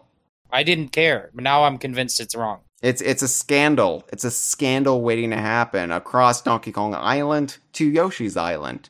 People are going to be talking. People are going to be gossiping when they see Mario riding on Rambi's back. I feel sick right now. Yeah. Jeff, why don't you read the official write up? Swallow that vomit. I'll read this blurb. Here's the blurb. Uh, get set for Lego Super Mario Adventures with the Rambi the Rhino expansion set for kids age 7 and up. It features a brick built Lego toy figure of Rambi that interactive Lego Mario, Lego Luigi, or Lego Peach figures, not included, can ride on. When Rambi walks, charges into the included stackable rock elements, and makes other movements, sound effects are activated in the interactive figure. Stomping, rock smashing fun. Level up with the LEGO Super Mario Rambi the Rhino expansion set, featuring a brick built Rambi figure and rock elements. Ride on Rambi. Sit LEGO Mario, LEGO Luigi, or LEGO Peach, figures not included, on Rambi, then make the Rhino walk or smash into objects to activate digital reactions in the interactive figure. Stackable rocks. Charge into the rocks with Rambi to topple them and reveal a hidden banana element. Yeah. Yeah. Rambi can knock over rocks. And that's that's basically what you do with Rambi. This just kind of makes me think why they don't have Donkey Kong as one of these starter figures that make the sounds. Why you have Mario, Luigi, and Peach? Why not make a Donkey Kong? If you're going to make a whole line of Donkey Kong sets, why why why did not do this? Well, yeah, and and that's I, I think it was kind of obscured up until we got to Rambi because then it starts getting frustrating when you see Mario or the idea of Luigi or Peach riding around on Rambi the Rhino, and you're like, well, hold up, hold up, you're doing this this whole unique Donkey Kong branding for these expansion sets. It's getting this whole rollout separate from the other expansion sets in this line, why isn't there just a fourth starter figure with, with a Donkey Kong starter course that can be independent of, of his treehouse or whatever? Uh, just be jungle hijinks or, or whatever, like s- stupid thing you want to put with him. Why not do that and have Donkey Kong be a full Lego Super Mario character that you could then take back into some of the older sets for the Super Mario line? It's odd how Donkey Kong has been reduced to Yoshi's role. Even seeing Mario ride on his back, that's not a thing. That's not something they do together. Like what what is this? What is this? And I, I was wondering this, and I think it probably has to do with the shape. Because Donkey Kong, you look at his model in Lego Super Mario, it's far more stocky. He's got those big burly arms. And Lego Mario, Luigi, and Peach all have very similar proportions in their build. It, it's just a rectangle that kind of sucks, right? It's not defined. And, and maybe they thought we can't do Donkey Kong justice in this shape. So we're not going to try. Which makes sense. It makes sense, but it's it's also disappointing because yeah, it, it feels like if you're going to the trouble of doing all of this, even having different boxes and different branding for these sets, why not just have a character that you could just use with these sets? So if you were just into Donkey Kong, as a lot of these sets are purporting people to be, and as we are proof positive that they exist, why not just make it so you only ever need these sets and the connection to the Lego Super Mario line is optional? Um, it, it's minor. It's a minor point because these sets are still cool and it, it will be fun to see Mario or, or Luigi or Peach interacting with these up until now exclusive Donkey Kong elements. Like for all the people thirsting to see Lego, or excuse me, for all the people thirsting to see Mario and Donkey Kong's worlds intertwine, this might be a good compromise. This might be a good way to do it without sullying the games themselves. Okay, here, you can have your own fun. You can make your own fun. Here's Donkey Kong with a fire flower, whatever. Just here you go. Make it true in Lego. We're not going to bring this shit into Donkey Kong Country. So, I- I'm okay with that yeah, I I think the whole thing it really just comes down to um, them being pigeonholed by the system they set up for Super Mario. Mm-hmm. And once they're like, okay, we're gonna do Donkey Kong, but like we're trapped by all these decisions we've already made. That it's got to work this way and it's got to be this shape and size. So now it's a little bit non-ideal um, because the Super Mario beep boop style sucks. But at least what they've done for these it, and again you don't have to buy any mario stuff to mix with this. You won't you won't get the beep boops but if you just want these scenes that you can recreate in lego these these dioramas of little parts of donkey kong's world um, with donkey kong characters in it you can just buy them. You can ignore the mario element of it. Yeah. Just won't get the beep boops. But it does raise the question if you do want some beep boops in your life will you be getting a starter set? Which one will you be getting? Or will you be getting all three?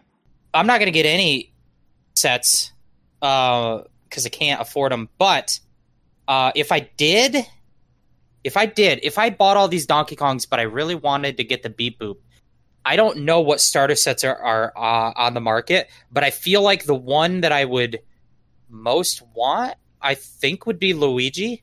I think it would just be funny if I have all Donkey Kong stuff plus I've got a little Luigi in there. Yeah. That's pretty silly. That that that is that is quite the silly. I am not going to be getting any of the other Lego Super Mario stuff. So I'm not going to get Peach's Castle. I'm not going to be chasing Birdos in the blind packages. I I have bought one starter set already because I wanted to be ready and I didn't want to put this financial burden off till August 1st when I have to buy $200 worth of Lego product. I was like, well, this is probably more financially prudent to get it now. So I went ahead and I got the Mario starter set. I've got it right here. Let me uh, bend over and get it. So yeah, I got I, I went ahead and bought it, and I got it's it's actually the the name of the set is called Adventures with Mario. Ooh, what adventures will we have? And yeah, it's it's a weird shaped box. It's like uh you know those Happy Meal boxes you used to get. Yeah, like the ones that are shaped kind of like a house. Yeah, it it feels like that except uh longer and thicker. But um it's got like a little handle I, I can grab onto it. And yeah, it comes with Bowser Jr. and it comes with a Goomba. Oh boy. Um, and it comes with just a bland little obstacle course.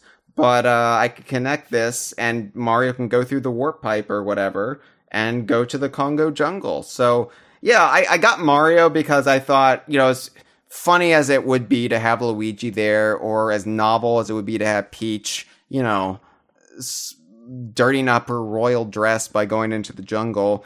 Uh, Mario has the most history with some of these characters, um, especially Cranky Kong, and I, I want to see Mario and Cranky a fussing and a feuding. So I, I went ahead and got it. I'm not going to open it because um, I, I have no use for this right now. It's just going to take up room, but uh, I, I am ready for August 1st, which is when all of these sets come out do I do I feel do I feel like a a target by uh, capitalistic enterprises preying on my obsessive obsessives ob- obsessions and obsessive need to complete um the, these gaping holes in in my Donkey Kong fandom? Yes, yes, I feel preyed upon, but it's fine.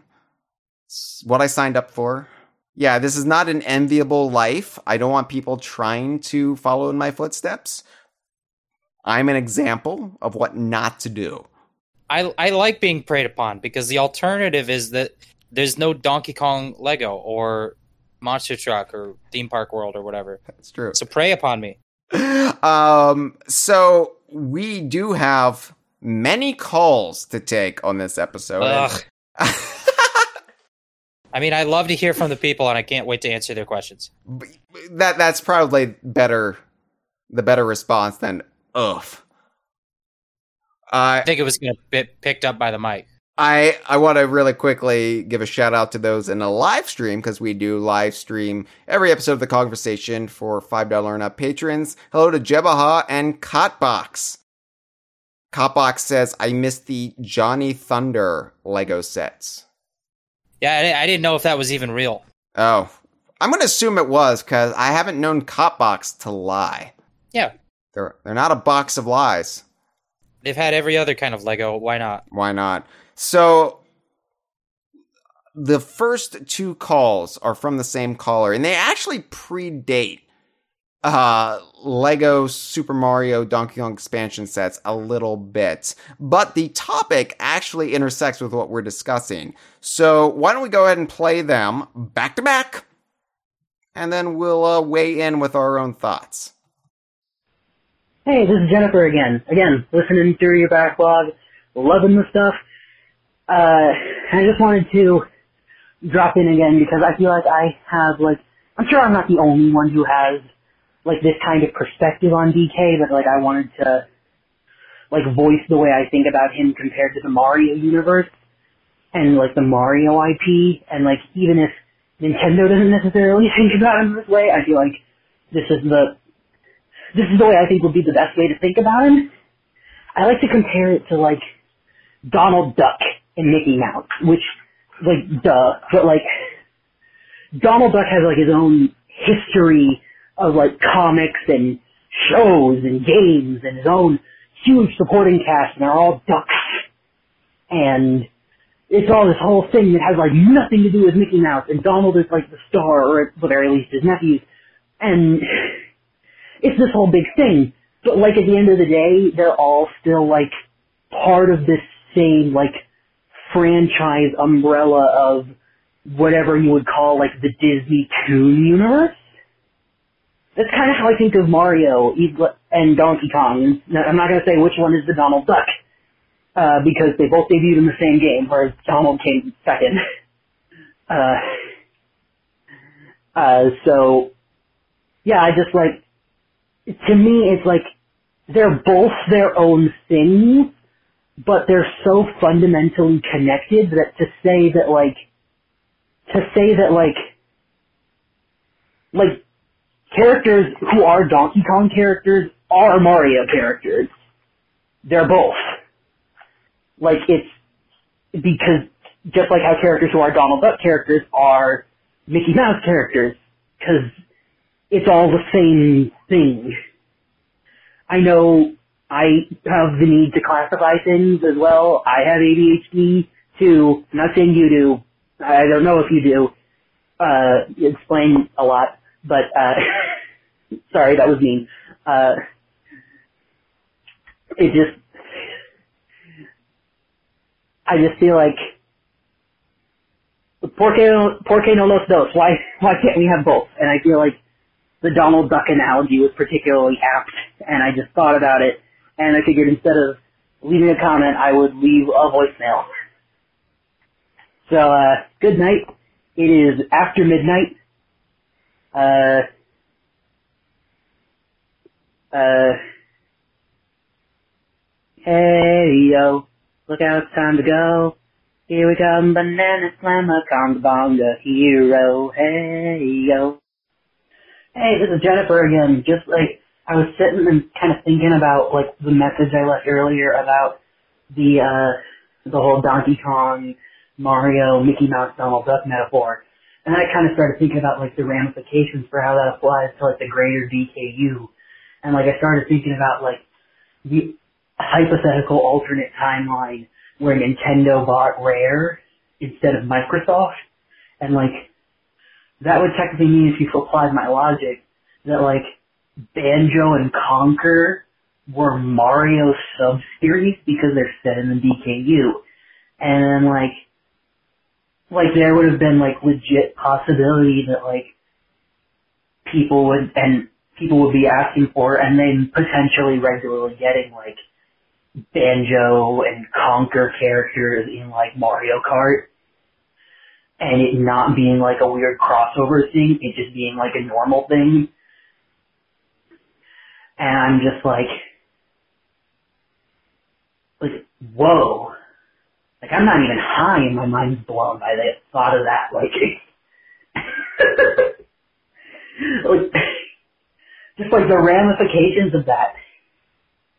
Could could you imagine? It feels so weird to think of these franchises in this way that I guess it just like makes you want to call into a podcast you've been binging. I gotta get some sleep. Oh, catch you on the flip side of the banana coin. Oh, bye. Uh, thank you for the calls, Jennifer. Get some sleep. What What are you doing? Yeah. Uh, I so so there's a lot. There's a there's a long there's a long sequence. There's a lot to unpack there. So, so just full disclosure, Jennifer has discovered the Kongversation recently, has been calling in to the hotline quite a bit, binging past episodes and falling down the very painful Lego built rabbit hole here uh, of the Kongversation. I, I, I think is is going into full madness uh, from the sounds of it, but brought up really good points as far as Donkey Kong and the relation to Mario, which is something I think every hardcore Donkey Kong fan has had to kind of struggle with with the success of the Super Mario Brothers movie because it's it's something that's crept up every so often in the last 25 years or so of you know how you define Donkey Kong, how the general public defines Donkey Kong. Uh, Colin Jost, our nemesis, said, you know, just part of the Mario universe without really giving credence to Donkey Kong's own identity, own brand. The fact that several spin offs have originated from Donkey Kong that have no relation to Mario. So I think the Donald Duck analogy is actually a really, really apt one. And it's one I come back to. It's one that we've been talking about ourselves since the glory days of Mamechi calling into the Kongversation, bringing in the Disney Duck universe lore um, and and facts, and how that so closely correlates to Donkey Kong and his relationship with Mario. Mario is the Mickey Mouse. Donkey Kong is the Donald Duck. They are frenemies. And then within the Donald Duck franchise, there are myriad of spin-offs and, and tie-in media that have no relation to Mickey Mouse. But Donald Duck and uh, what, what's what's what's Donald Duck's lady friend name? Is is Daisy? So many daisies. Uh, Daisy Duck uh, will will sometimes tie back into Mickey Mouse, but you very seldom see uh, Uncle Scrooge or um, Launchpad. And, and then uh, would that make like Darkwing Duck the Banjo Kazooie? Yeah. Yeah, yeah. I, I think we can all breathe a sigh of relief because these Lego Donkey Kong expansion sets do have separate branding. So you're always going to have a relationship between Mario and Donkey Kong. I mean, always. You're not going to be able to separate them. But Donkey Kong will always be given that special pedestal to stand on where it's like, but Donkey Kong's his own thing. But, you know, sometimes we'll play with Mario. Sometimes Mario will come around. It, it's a sister franchise to Mario because I would, wouldn't even say Donkey Kong's a spin off of Mario or a sub series of Mario. They both spun out of the Donkey Kong arcade game. Donkey Kong went in one direction, which was Donkey Kong Country. Mario went in another direction, which was Super Mario Brothers. And sometimes um, the twisting branches um, tie back together, and then they just grow back in their own direction. It's. Fine. I like to think of it as. Uh, I like to think of it as Donkey Kong, the arcade game, uh, was a, was a single kind of entity that is neither Donkey Kong nor Mario. Uh-huh. But but two things spun out of it. Donkey Kong Jr., the game, is the spin-off that creates the Donkey Kong franchise. Right. Uh, it's it's the one that introduces the character of Donkey Kong Jr., who's the modern Donkey Kong. At least we cl- kind of claim to say so. And uh, it's got the jungle elements and stuff, and a lot of stuff that influenced the game Donkey Kong Country. Then, on the other hand, another spin-off that came out of the arcade Donkey Kong game is Mario Brothers, the arcade game, not Super Mario Brothers, but Mario Brothers, which then itself spins off the whole Mario series. So the Mario series comes out of that. The Donkey Kong series comes out of Donkey Kong Jr.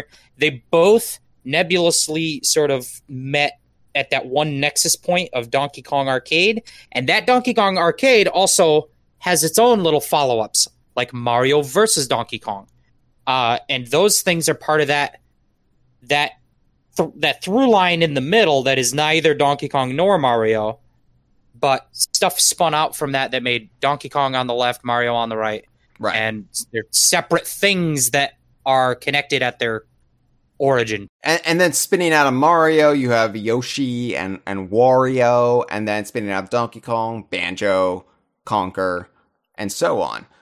It makes sense to me. It makes sense to you. I, I think that's a harder sell to maybe the general populace right now, but we'll get them there. Baby steps. To address the other part of the call, uh, if Nintendo bought Rare, neither Banjo or Conker would be in better straits today than they are in our current timeline. We probably wouldn't have had very many sequels to either, and there's no chance either one of them would have ever shown up in Mario Kart, especially not Conker. Yeah, especially not Conker, because Bad Fur Day would have still happened in this timeline. So you just have to think of, and I'm not trying to squash anyone's fun, but I'm just saying you need to think of it more like the way that things operated between Nintendo and Rare. Um, there was a sense of here are the characters that Rare kind of created and uses and and has a creative ownership over, and then here are the characters that Nintendo has and Nintendo wasn't going to just willy nilly start using Rare's characters in other stuff. Right. I think it goes against a lot of their priorities and, and philosophy of how they use characters. For example, they could easily throw characters from WarioWare into Mario Kart, but they don't. Yeah. In fact, it, it, it was a big leap just to get Diddy in Mario Kart which may have not happened if the buyout hadn't. No, no, it was going to be. We we know, we know it's in the data. It was going to be Donkey Kong Jr. as Donkey Kong's partner. They were just going to completely annihilate the canon, you know. Um, and we wouldn't have gotten Diddy and Double Dash until the buyout happened. And then they're like, well, I guess there's no harm in using Diddy now because they very much viewed Diddy as Rare's character. Even though Nintendo had full ownership of him, always had full ownership of them. that's just the way Nintendo operated. So, yeah, like I think having Rare as a separate entity from Nintendo for the last 20 years you know, you you can say like, oh, you know, we haven't gotten the Banjo Kazooie games I would have liked, but I still think it did a better job of keeping Banjo Kazooie in the public consciousness than it would have necessarily happened with Nintendo. The only thing I could could have seen was Banjo and Kazooie would have eventually gotten into Smash Brothers sooner, but Smash Brothers doesn't correlate with Mario Kart, so whether or not there would have been a greater connection, hard to say. I mean we don't know. This is all a hypothetical alternate timeline that we're not living in. So I just I don't think that we'd see the Mario franchise and the Banjo franchise casually crossing over like one is a spin-off out of the other. I don't think we would see that really happening. You, you may see them show up in something, but it wouldn't be treated like, oh, this is normal and casual because Banjo is a spin-off of Donkey Kong, which is part of Mario. That's normal. Like I don't think they would have gone to that level.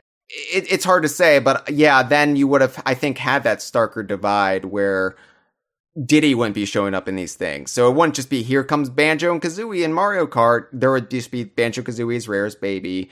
They didn't even put EGAD or Toadsworth in Mario Kart. You know, like uh, I, I think you can't let your imagination run too wild because there's cool stuff they could do right now that they won't do. Like they they won't even put Wart in Mario Kart, uh, or or Mouser or or anything like that. So, you know, they have access to characters right now that they're not using or not cross using because of whatever reasons they have. So I don't think it necessarily would have been the case that like, okay, well, I'm gonna play as Mumbo Jumbo in Mario Kart 8, and uh, you know, I don't know if I don't think we would have seen that really happening. Yeah. Um, now, Toadsworth does make a cameo in Mario Kart Double Dash, Jeff. I just want to clarify here. Not playable. No, but he drives the cart at the end and gives them the trophy. Yeah, that's true.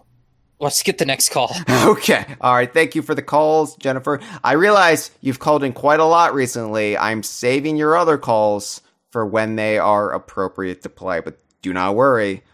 I have them. All right, let's take the next caller is yet again a two point attack. So we got two calls, one caller. Let's play them both and respond. Hey, Kyle. Uh, sorry in advance if I sniffle or I sound a little congested. Uh, I'm getting over a cold. Oh, this is Traveler of the Stars, by the way. Calling about these Legos. Um, you know, I just want to say, you know, I've grown up being weaned aren't Lego. I'm sorry, Kyle. I know they're called Legos for plural, but just like Amiibo, I'm calling them Amiibos and Legos, damn it. Uh, even though I'm usually, uh, you know, the grammar Nazi. But anyway, um, I grew up weaned on Legos and I love Legos and, um, nowadays I haven't gotten as many sets, um, just due to space and getting older and stuff. I have like a Lego bonsai tree and like the Lego Sonic set, but I don't get Legos all too often. So when I saw Nintendo was finally making uh, Mario Legos, I thought that was such a genius idea. Um, and even though I do wish they were still like the regular minifigures stuff, and I hope they'll make one one day. I mean, just like how it's kind of a video game, but also still Legos, and they kind of like combine the two. Like it's ingenious. I mean, really, like it's so awesome, and I've loved how they've branched out a lot. They've had some like Luigi's Mansion sets, and they've, you know, had some cool, neat. I, I don't know deep cut characters is kind of the, the the right word, but anyway, they've got some cool characters, and so when I saw they were doing Donkey Kong, I was really excited, and um, I did notice, you know, I know you mentioned this a lot, obviously, about how the brands are being separated now, but when I saw the DK Lego boxes, I thought it was very telling how, and I know you're going to talk about this probably if you haven't yet, um, but, you know, the DK branding was right front and center. Um, it is a little weird, which I know you're going to talk about as well, how DK isn't like an actual starter hero like Mario, Luigi, and Peach. I was kind of expecting that. Um, but nevertheless, it's still really cool. Um, I will just say, as someone who grew up on Returns, it's cool to see the mole miner and the shark snaggle. Is that his name? I don't remember. Um, it's just cool to see them. Obviously, I know people want the Kremlings and stuff like that, which I'm sure, you know, as we'll branch off into more sets, I think there's a good chance we could get them.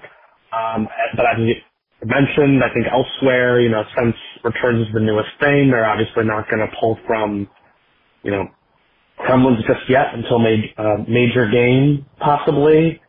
Uh, and I think I'm running low on this call here, so let me call back really quickly.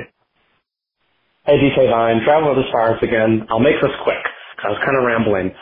I just think it's cool if there are DK Legos, and I'm sure you guys think it is too. I mean, increasingly, you mentioned this before, they wouldn't be investing, you know, in the DK brand in this sort of way, this sort of way, yada, yada, yada, if it was dead.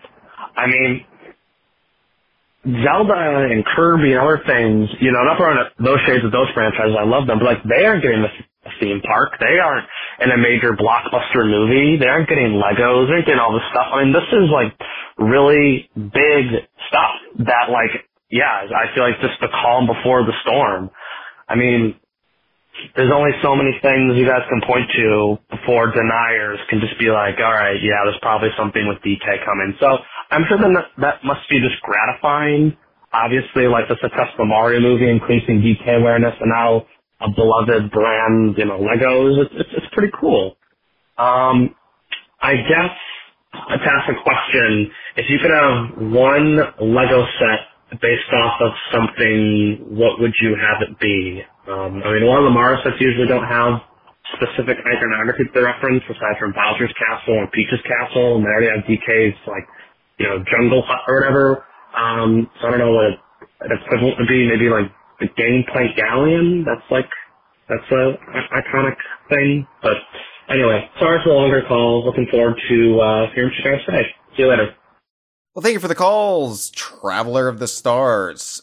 Uh, to, to answer your question, I think we'll broach that what sets we would like to see in the future after we take all the calls. Just on the off chance that other callers will also ask us this question, I feel like it would be appropriate just to wait until the end to share our opinions.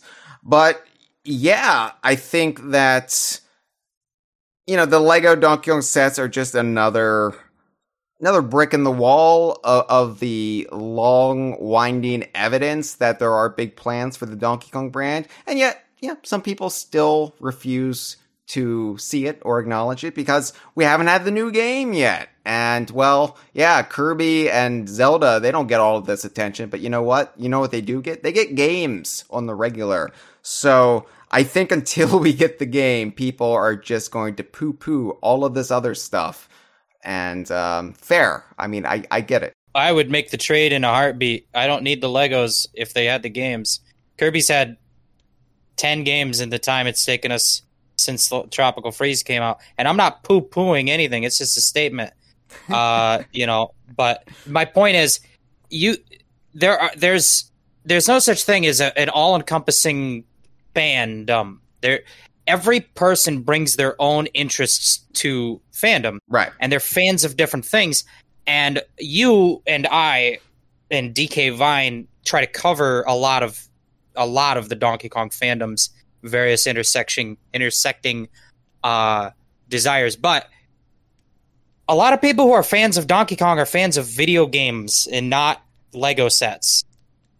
And they're fans of video games and not theme parks or kids movies.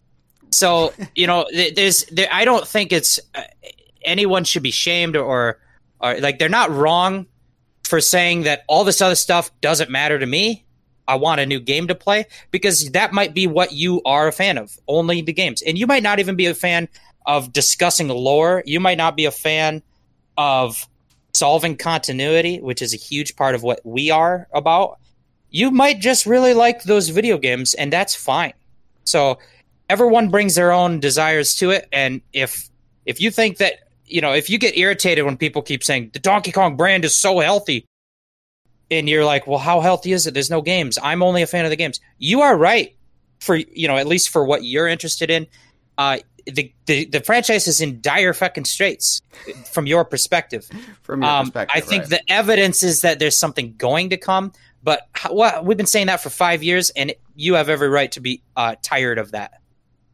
You do, you do, but something's obviously coming. Look, I, I like this is this is this is going to be the most magnificent case of edging we've ever experienced, Jeff. It's been so long. It's going it's to going be to come out.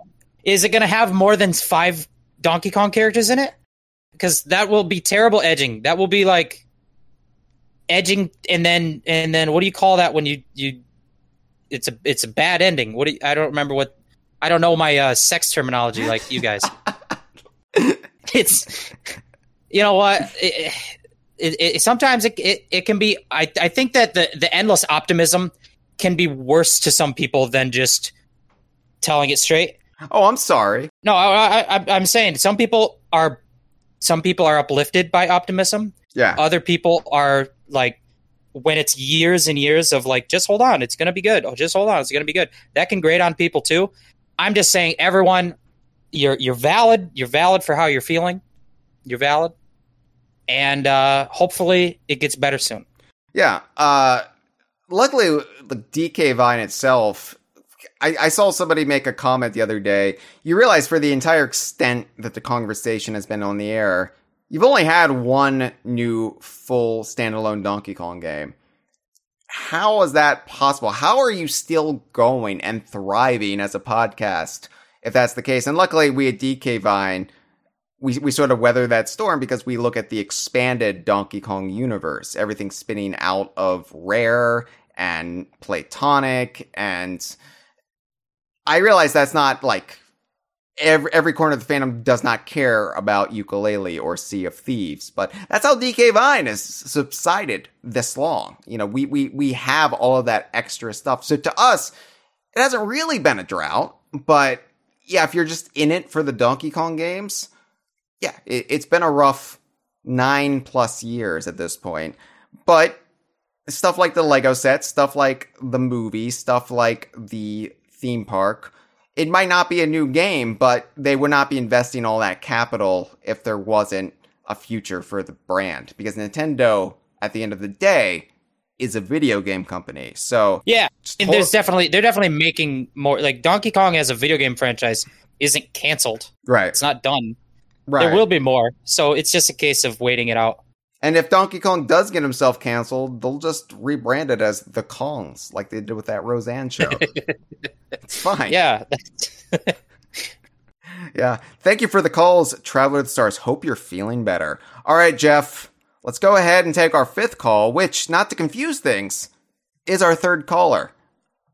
okay. Hello, Kyle, and the co-host for this Kongversation episode. I am Saber Black Cat 64. You may have known me as that cat who was an actor on the 90s sitcom that you may have heard of. Anyways, I'm pretty excited to see some more Donkey Kong merchandise in general, like the Lego set that was announced weeks ago.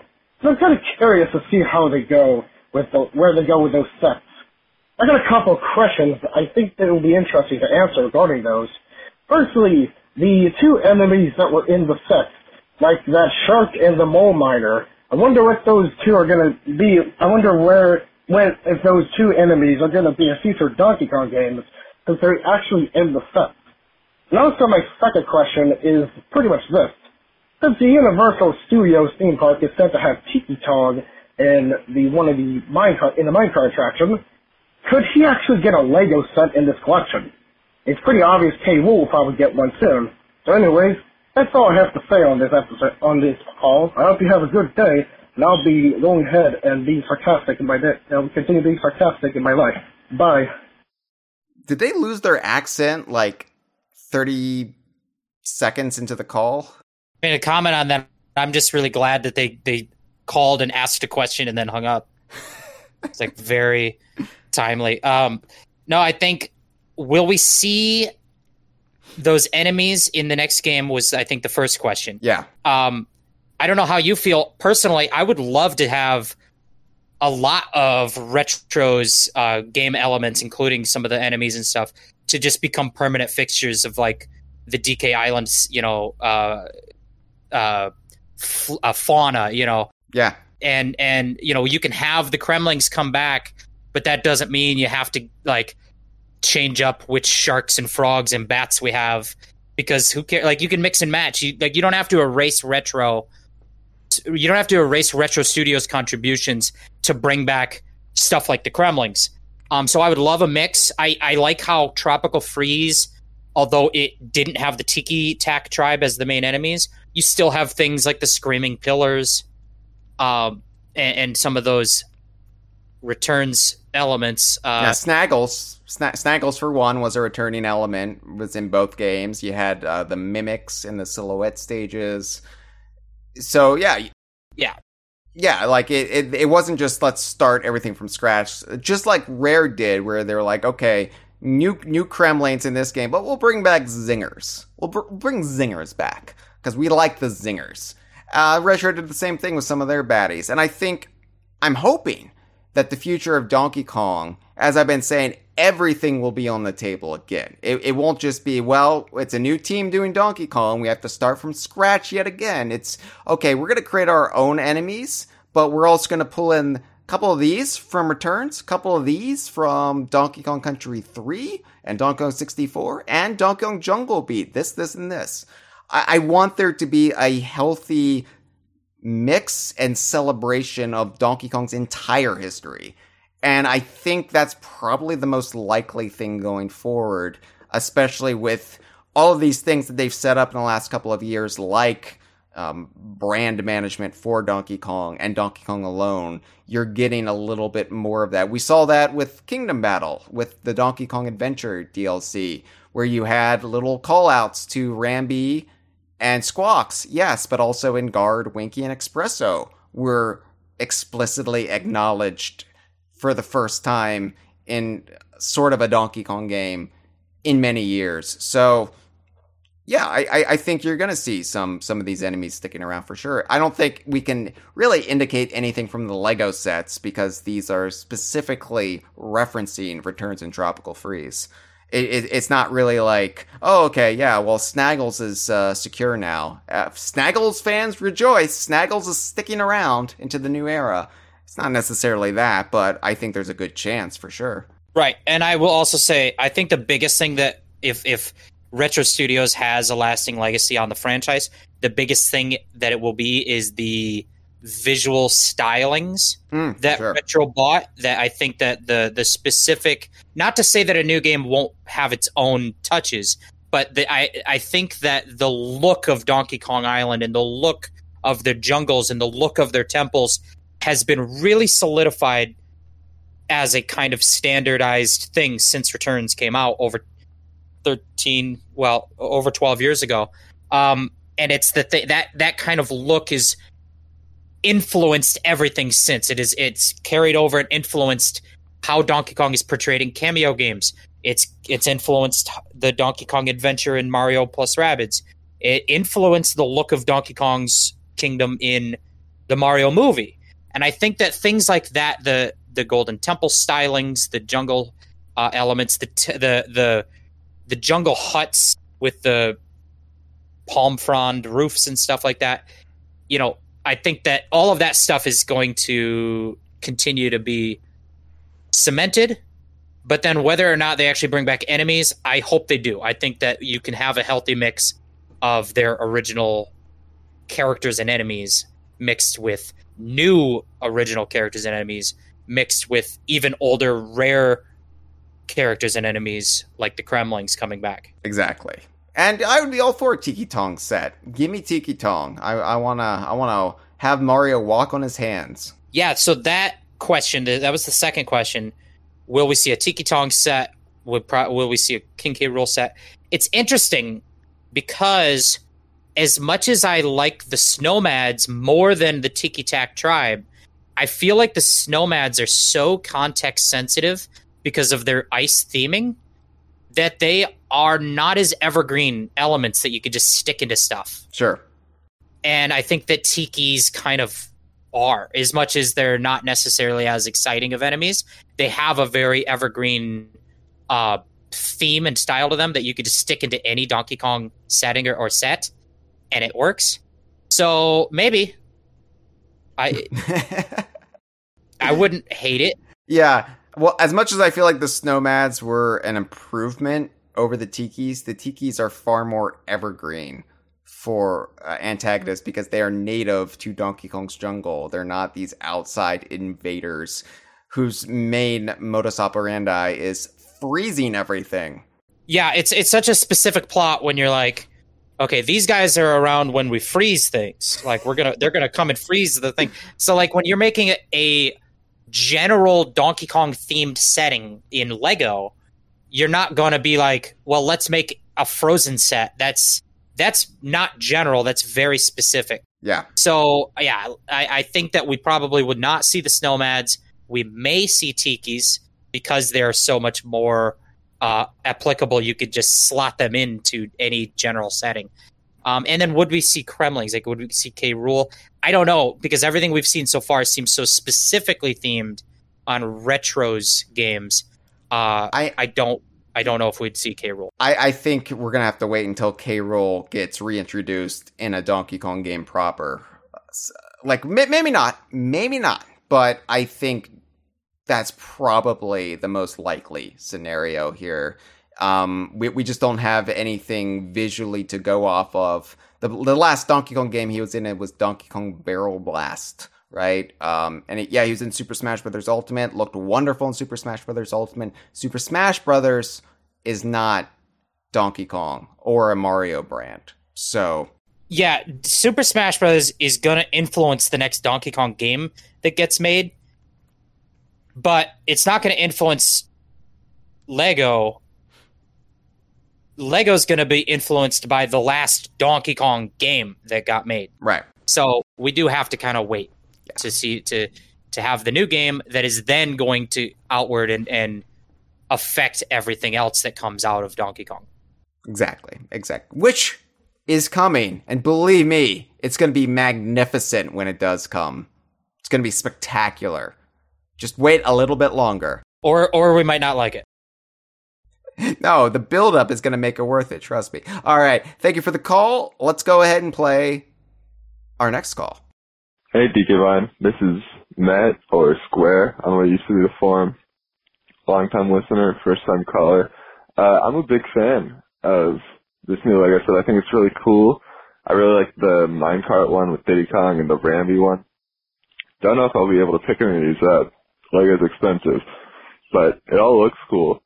And um, I think what's interesting about this for me is it really cements the fact that Funky Kong is one of the like core Kongs you know, he's up there with the with the Dixie, with the Cranky, and uh, I feel like at this point, uh, whenever the next Donkey Kong game comes out, I think it's very likely that Funky Kong is going to be part of the the cast for the foreseeable future.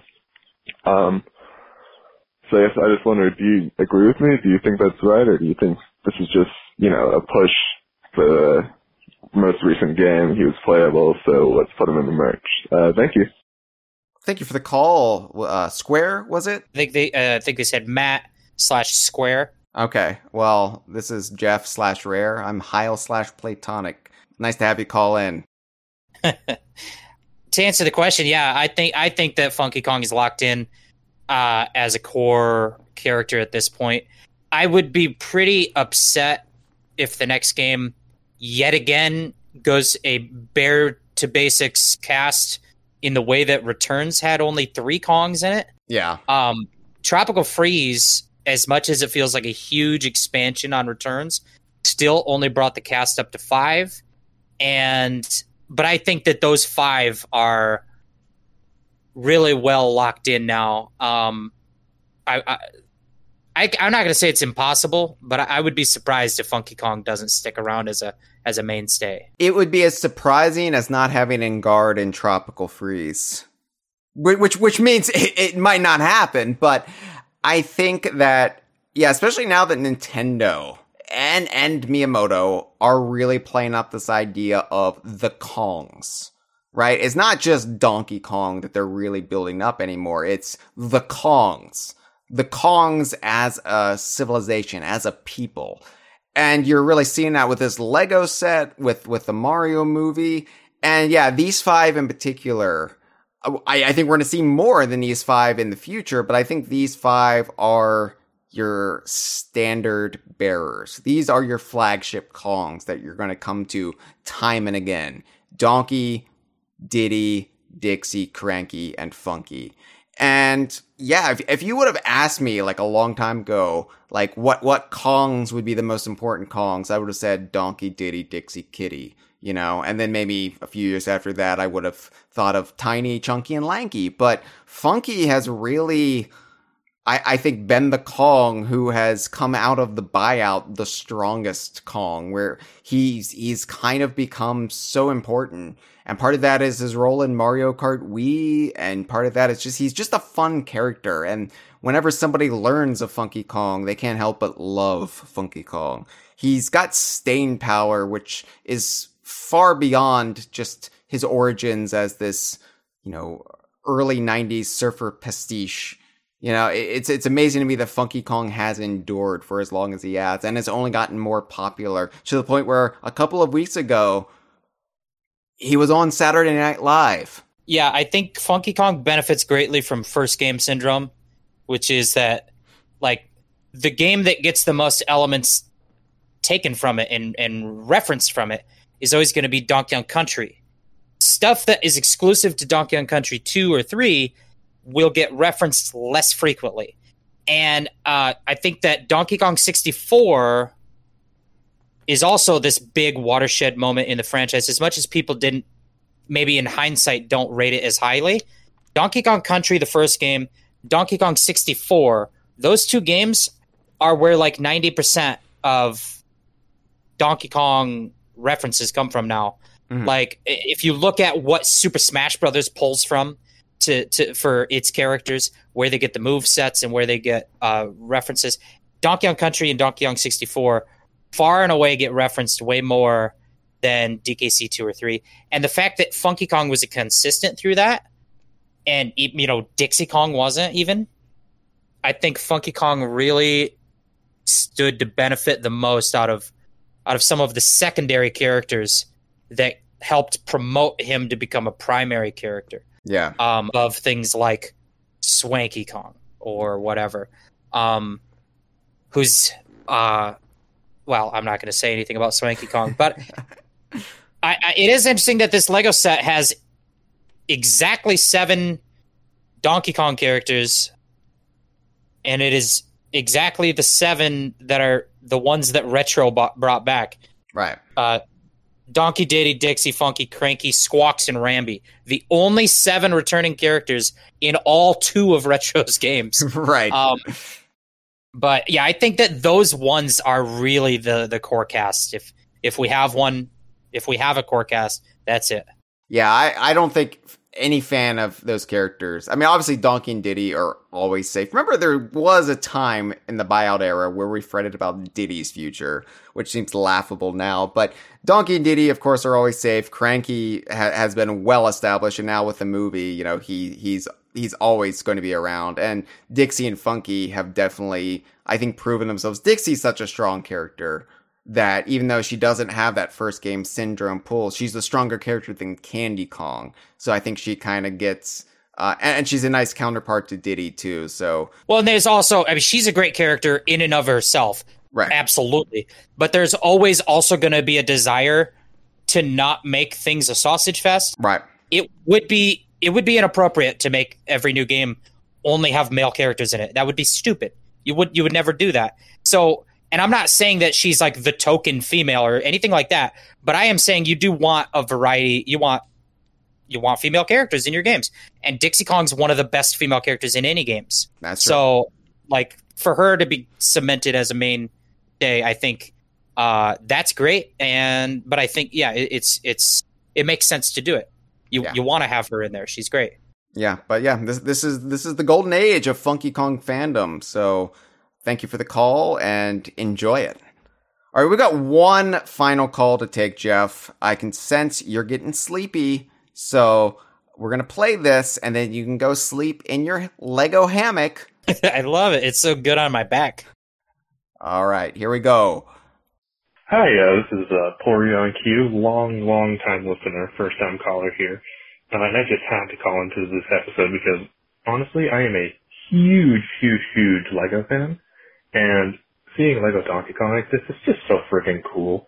Uh, now technically, if you want to be that guy, and I will, this is not the first DKU Lego theme because, you know, Lego Minecraft exists and that is technically DKU and also has a lot of really cool sets.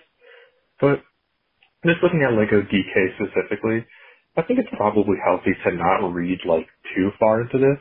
Like this is huge, this is incredible. This shit really shows like the priorities with Donkey Kong and Nintendo, but like I don't think there's a Kremling embargo or anything like that. I mean maybe, but I doubt it. Um and when it comes to this wave, I think Lego Group probably just wanted to get the hero characters out first anyway. Um, with, you know, Donkey, Diddy, Funky, Kid, Donkey, Diddy, Funky, Cranky, all them. And only ones that set even other enemies in it anyway. Um, going forward, I think with this, I'll probably prioritize fun first. And, you know, just given the, you know, nature of Lego Super Mario with the barcodes that you have to put that Lego Mario on, any enemy that they do add will probably have to have like a big flat surface on it anyway, which, you know, honestly, hot takes, the Tikis probably would just be better at from like a mechanical perspective. Granted, I love the hell out of the Kremlings. I'd love to see the Kremlings, but I do think the Tikis do work better in this specific context. Um, besides, you know, a lot of kids nowadays who would buy this know DK from the movie from Mario Kart and from Smash Brothers. So a situation where the Tikis are like the drone characters and K. Rool is the boss, that combo is pretty likely, I think. And honestly, would be pretty interesting. Um, honestly, I think it's just important to take it for what it is. This is a humongous win. And, you know, having cheap sets like the $11 Rambi set is a huge, is an incredibly good way to get kids into Lego DK and then, you know, into Donkey Kong proper.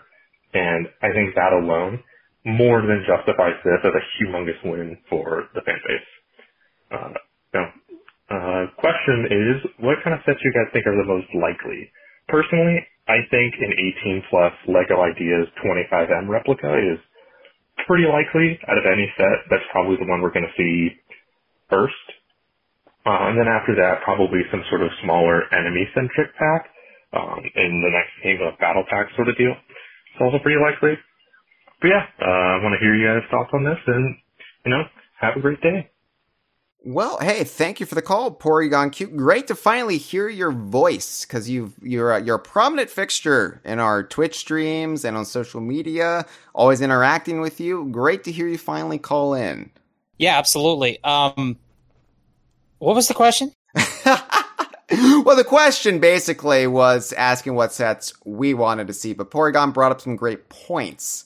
Um, the the the lack of a girder yeah, the lack of a girder stage um, or or set is, is, prominent. They're really sticking with Donkey Kong Country stylings here, and and yeah, when when you think about like what sets we might get that aren't really part of this line but still use the licensing deal with Nintendo, stuff like the big NES set with with Super Mario Brothers on the TV or the Bowser giant statue surrounded by flames. You know, what what might we get? And yeah, that's actually I think a really solid prediction is, is the 25M arcade stage. Um, just recreate that with Legos. I or excuse me, Lego. Ooh shit, I did it. Oh my god. Scandal. Oh my god. Scandalous as Mario riding on Rambi's back. But that, that's a good call. I, I I think that the 25M is something very likely to happen. It just tactily and, and functionally translates really well to a Lego set. And um, but I also think in general, what they're trying to pull from when people are saying like, oh, why did they reference the Kremlings or, or why did what what what what blah blah blah blah blah. The the I think in general they're trying to reference software you can buy right now on your Nintendo Switch. Yes. That's right. what everything is about, really. It's spend money to make more money. That's all it is.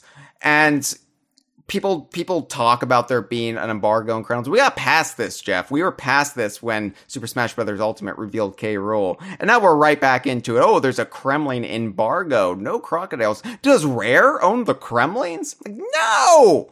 Are people still saying that one? Oh yeah, that that's that's come back. Yeah, that that's come back now because you're like, well, K. Rool, and they're like, well, Banjo and Kazooie are in Super Smash Brothers Ultimate. Checkmate.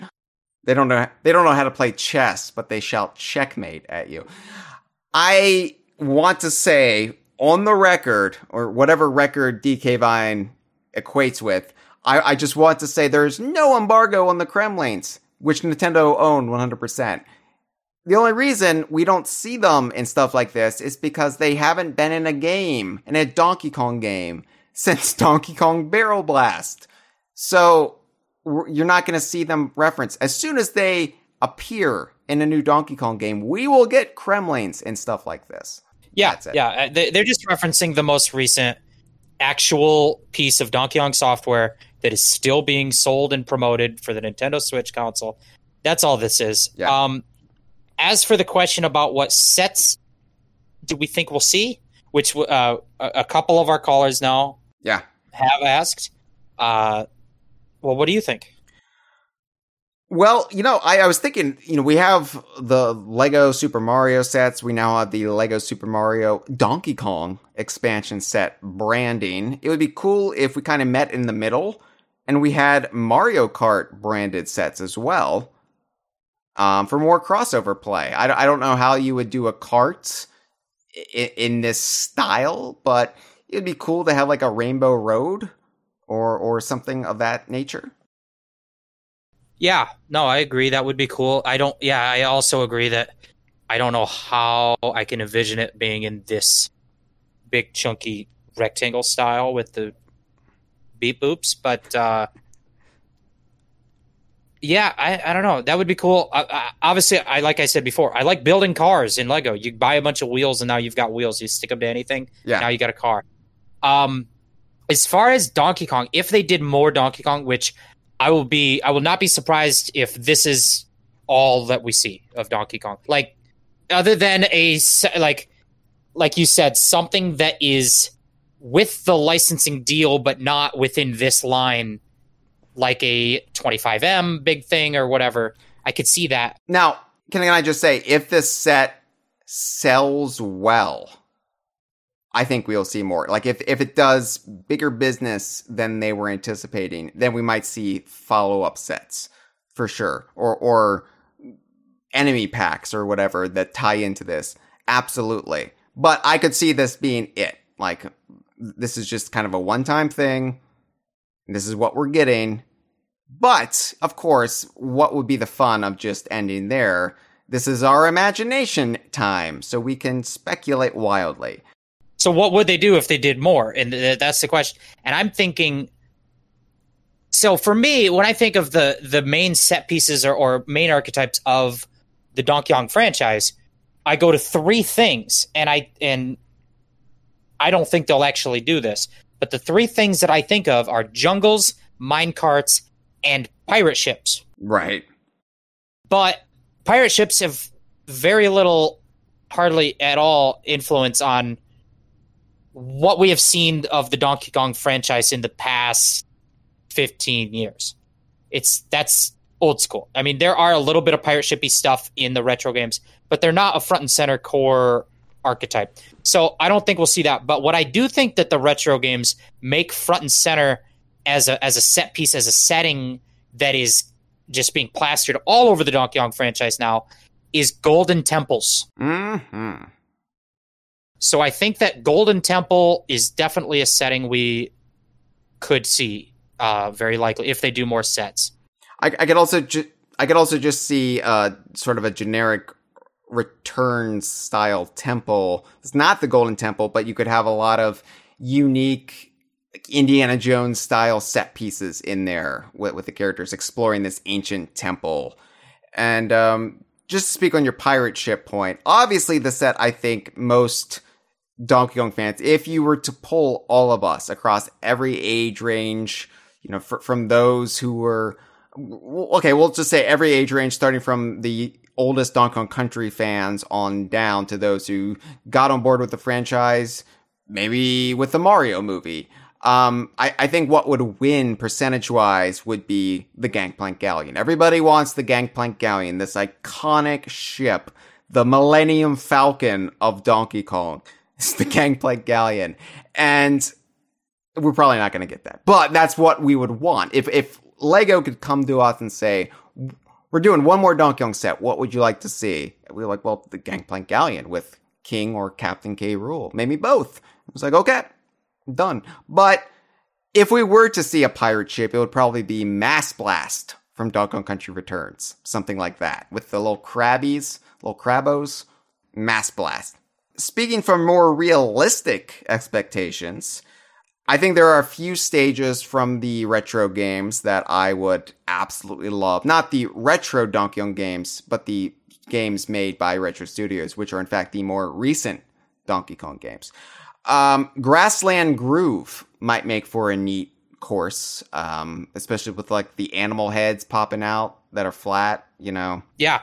I mean, the the kineticness of that stage and the visual appeal definitely sets it apart.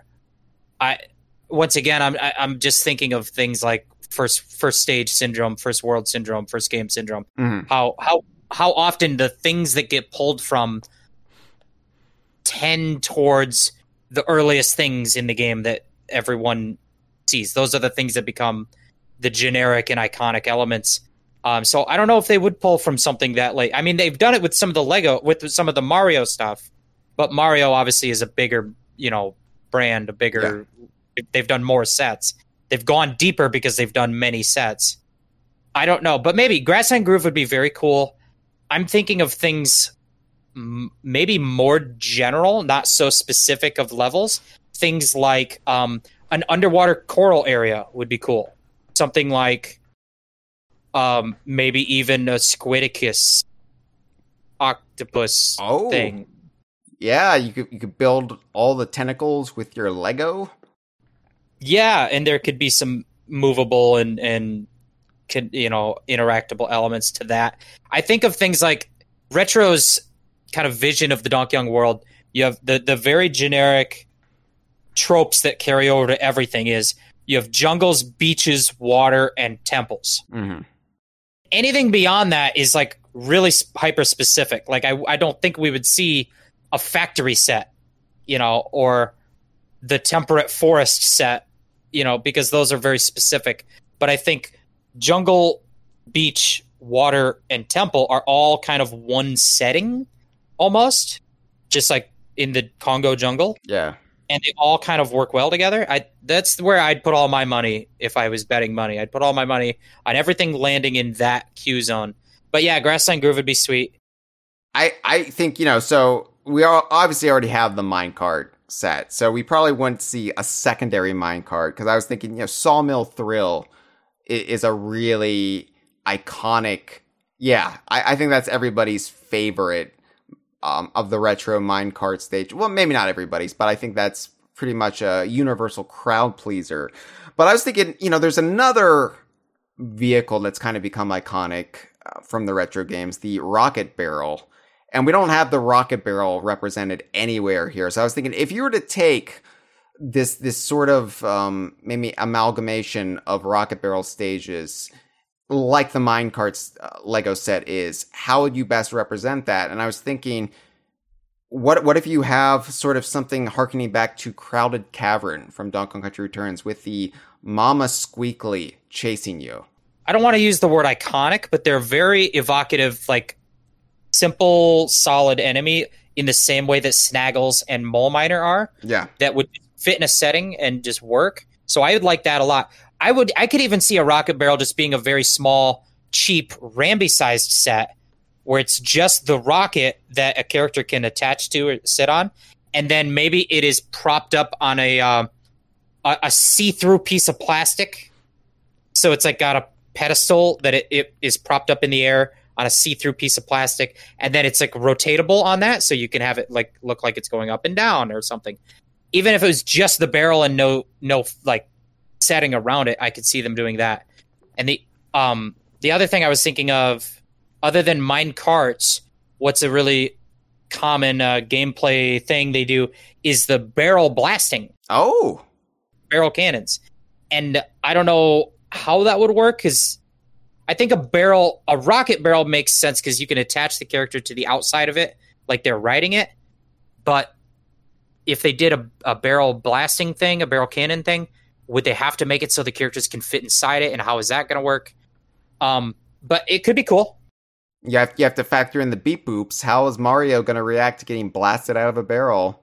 You do have to factor in the beep boops. I would like it to be spring loaded, and you lo- you plug the Mario into there, and then you hit the thing, and it launches them out a little bit. Do they even make spring loaded toys anymore? I, I feel like things have gotten so litigious that, that they're just worried that kids would put out their eye with Mario. Well, it shouldn't be. It shouldn't have a, a high launch force, but I don't know. It, it wouldn't do it because the Mario toy is an electronic that they Yeah. probably don't want damaged. Pro- probably not. I, I have an open mind, but I know I'm going to be very careful with it. I can't spring it out of anything. That's just, that's just common sense. That's just common sense. So, Jeff, final thoughts. You're you're not a millionaire. We've established that much. You, you you could dress the part. You just get enough Lego that you can make a monocle. Uh, we probably shouldn't put Lego in your eye, though. We just established that, that that's a lawsuit waiting to happen. But you're, you're not a millionaire. You're probably not going to buy these, but you're at least intrigued. You're intrigued enough to want to be on this episode of the Kongversation. I, I very much like the idea. I love Lego, even though I don't have the money to play Lego that much as an adult. I do. I just love the idea of Lego and the memories I have of Lego uh, from my childhood. So you know, even though I'm probably not going to play any of these or like build any of these sets, own any of these sets, uh, I like. I love the idea that this could be some kid's first Lego set.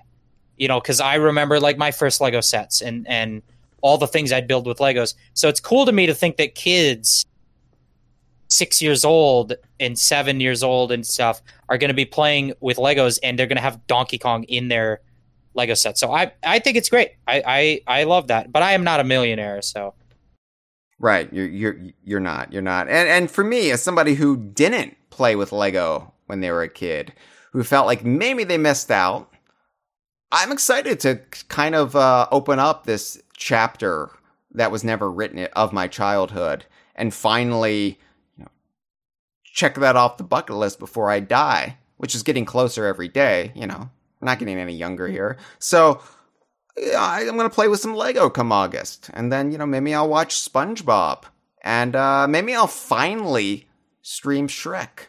Finally, check that out. I'm, I'm just gonna I'm just gonna live vicariously through this, and and have an extended little bit of childhood into the early 2000s. Why not?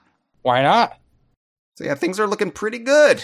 Pretty good for Donkey Kong fans right now. I mean, we got the Lego, we've got the theme park, we've got the appearances in the movie, the over sexualized Funky Kong skit on Saturday Night Live. I mean, I don't know how things could be any better for Donkey Kong fans. We're certainly in a better position than Zelda right now, that's for sure. This has been a File 2 production. Que rico. Whoa. There.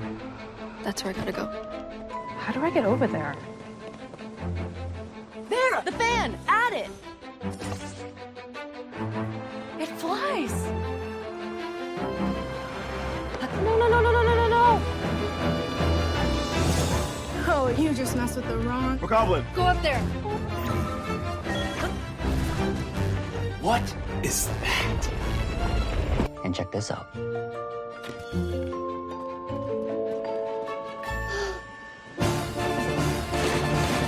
Yes, finally!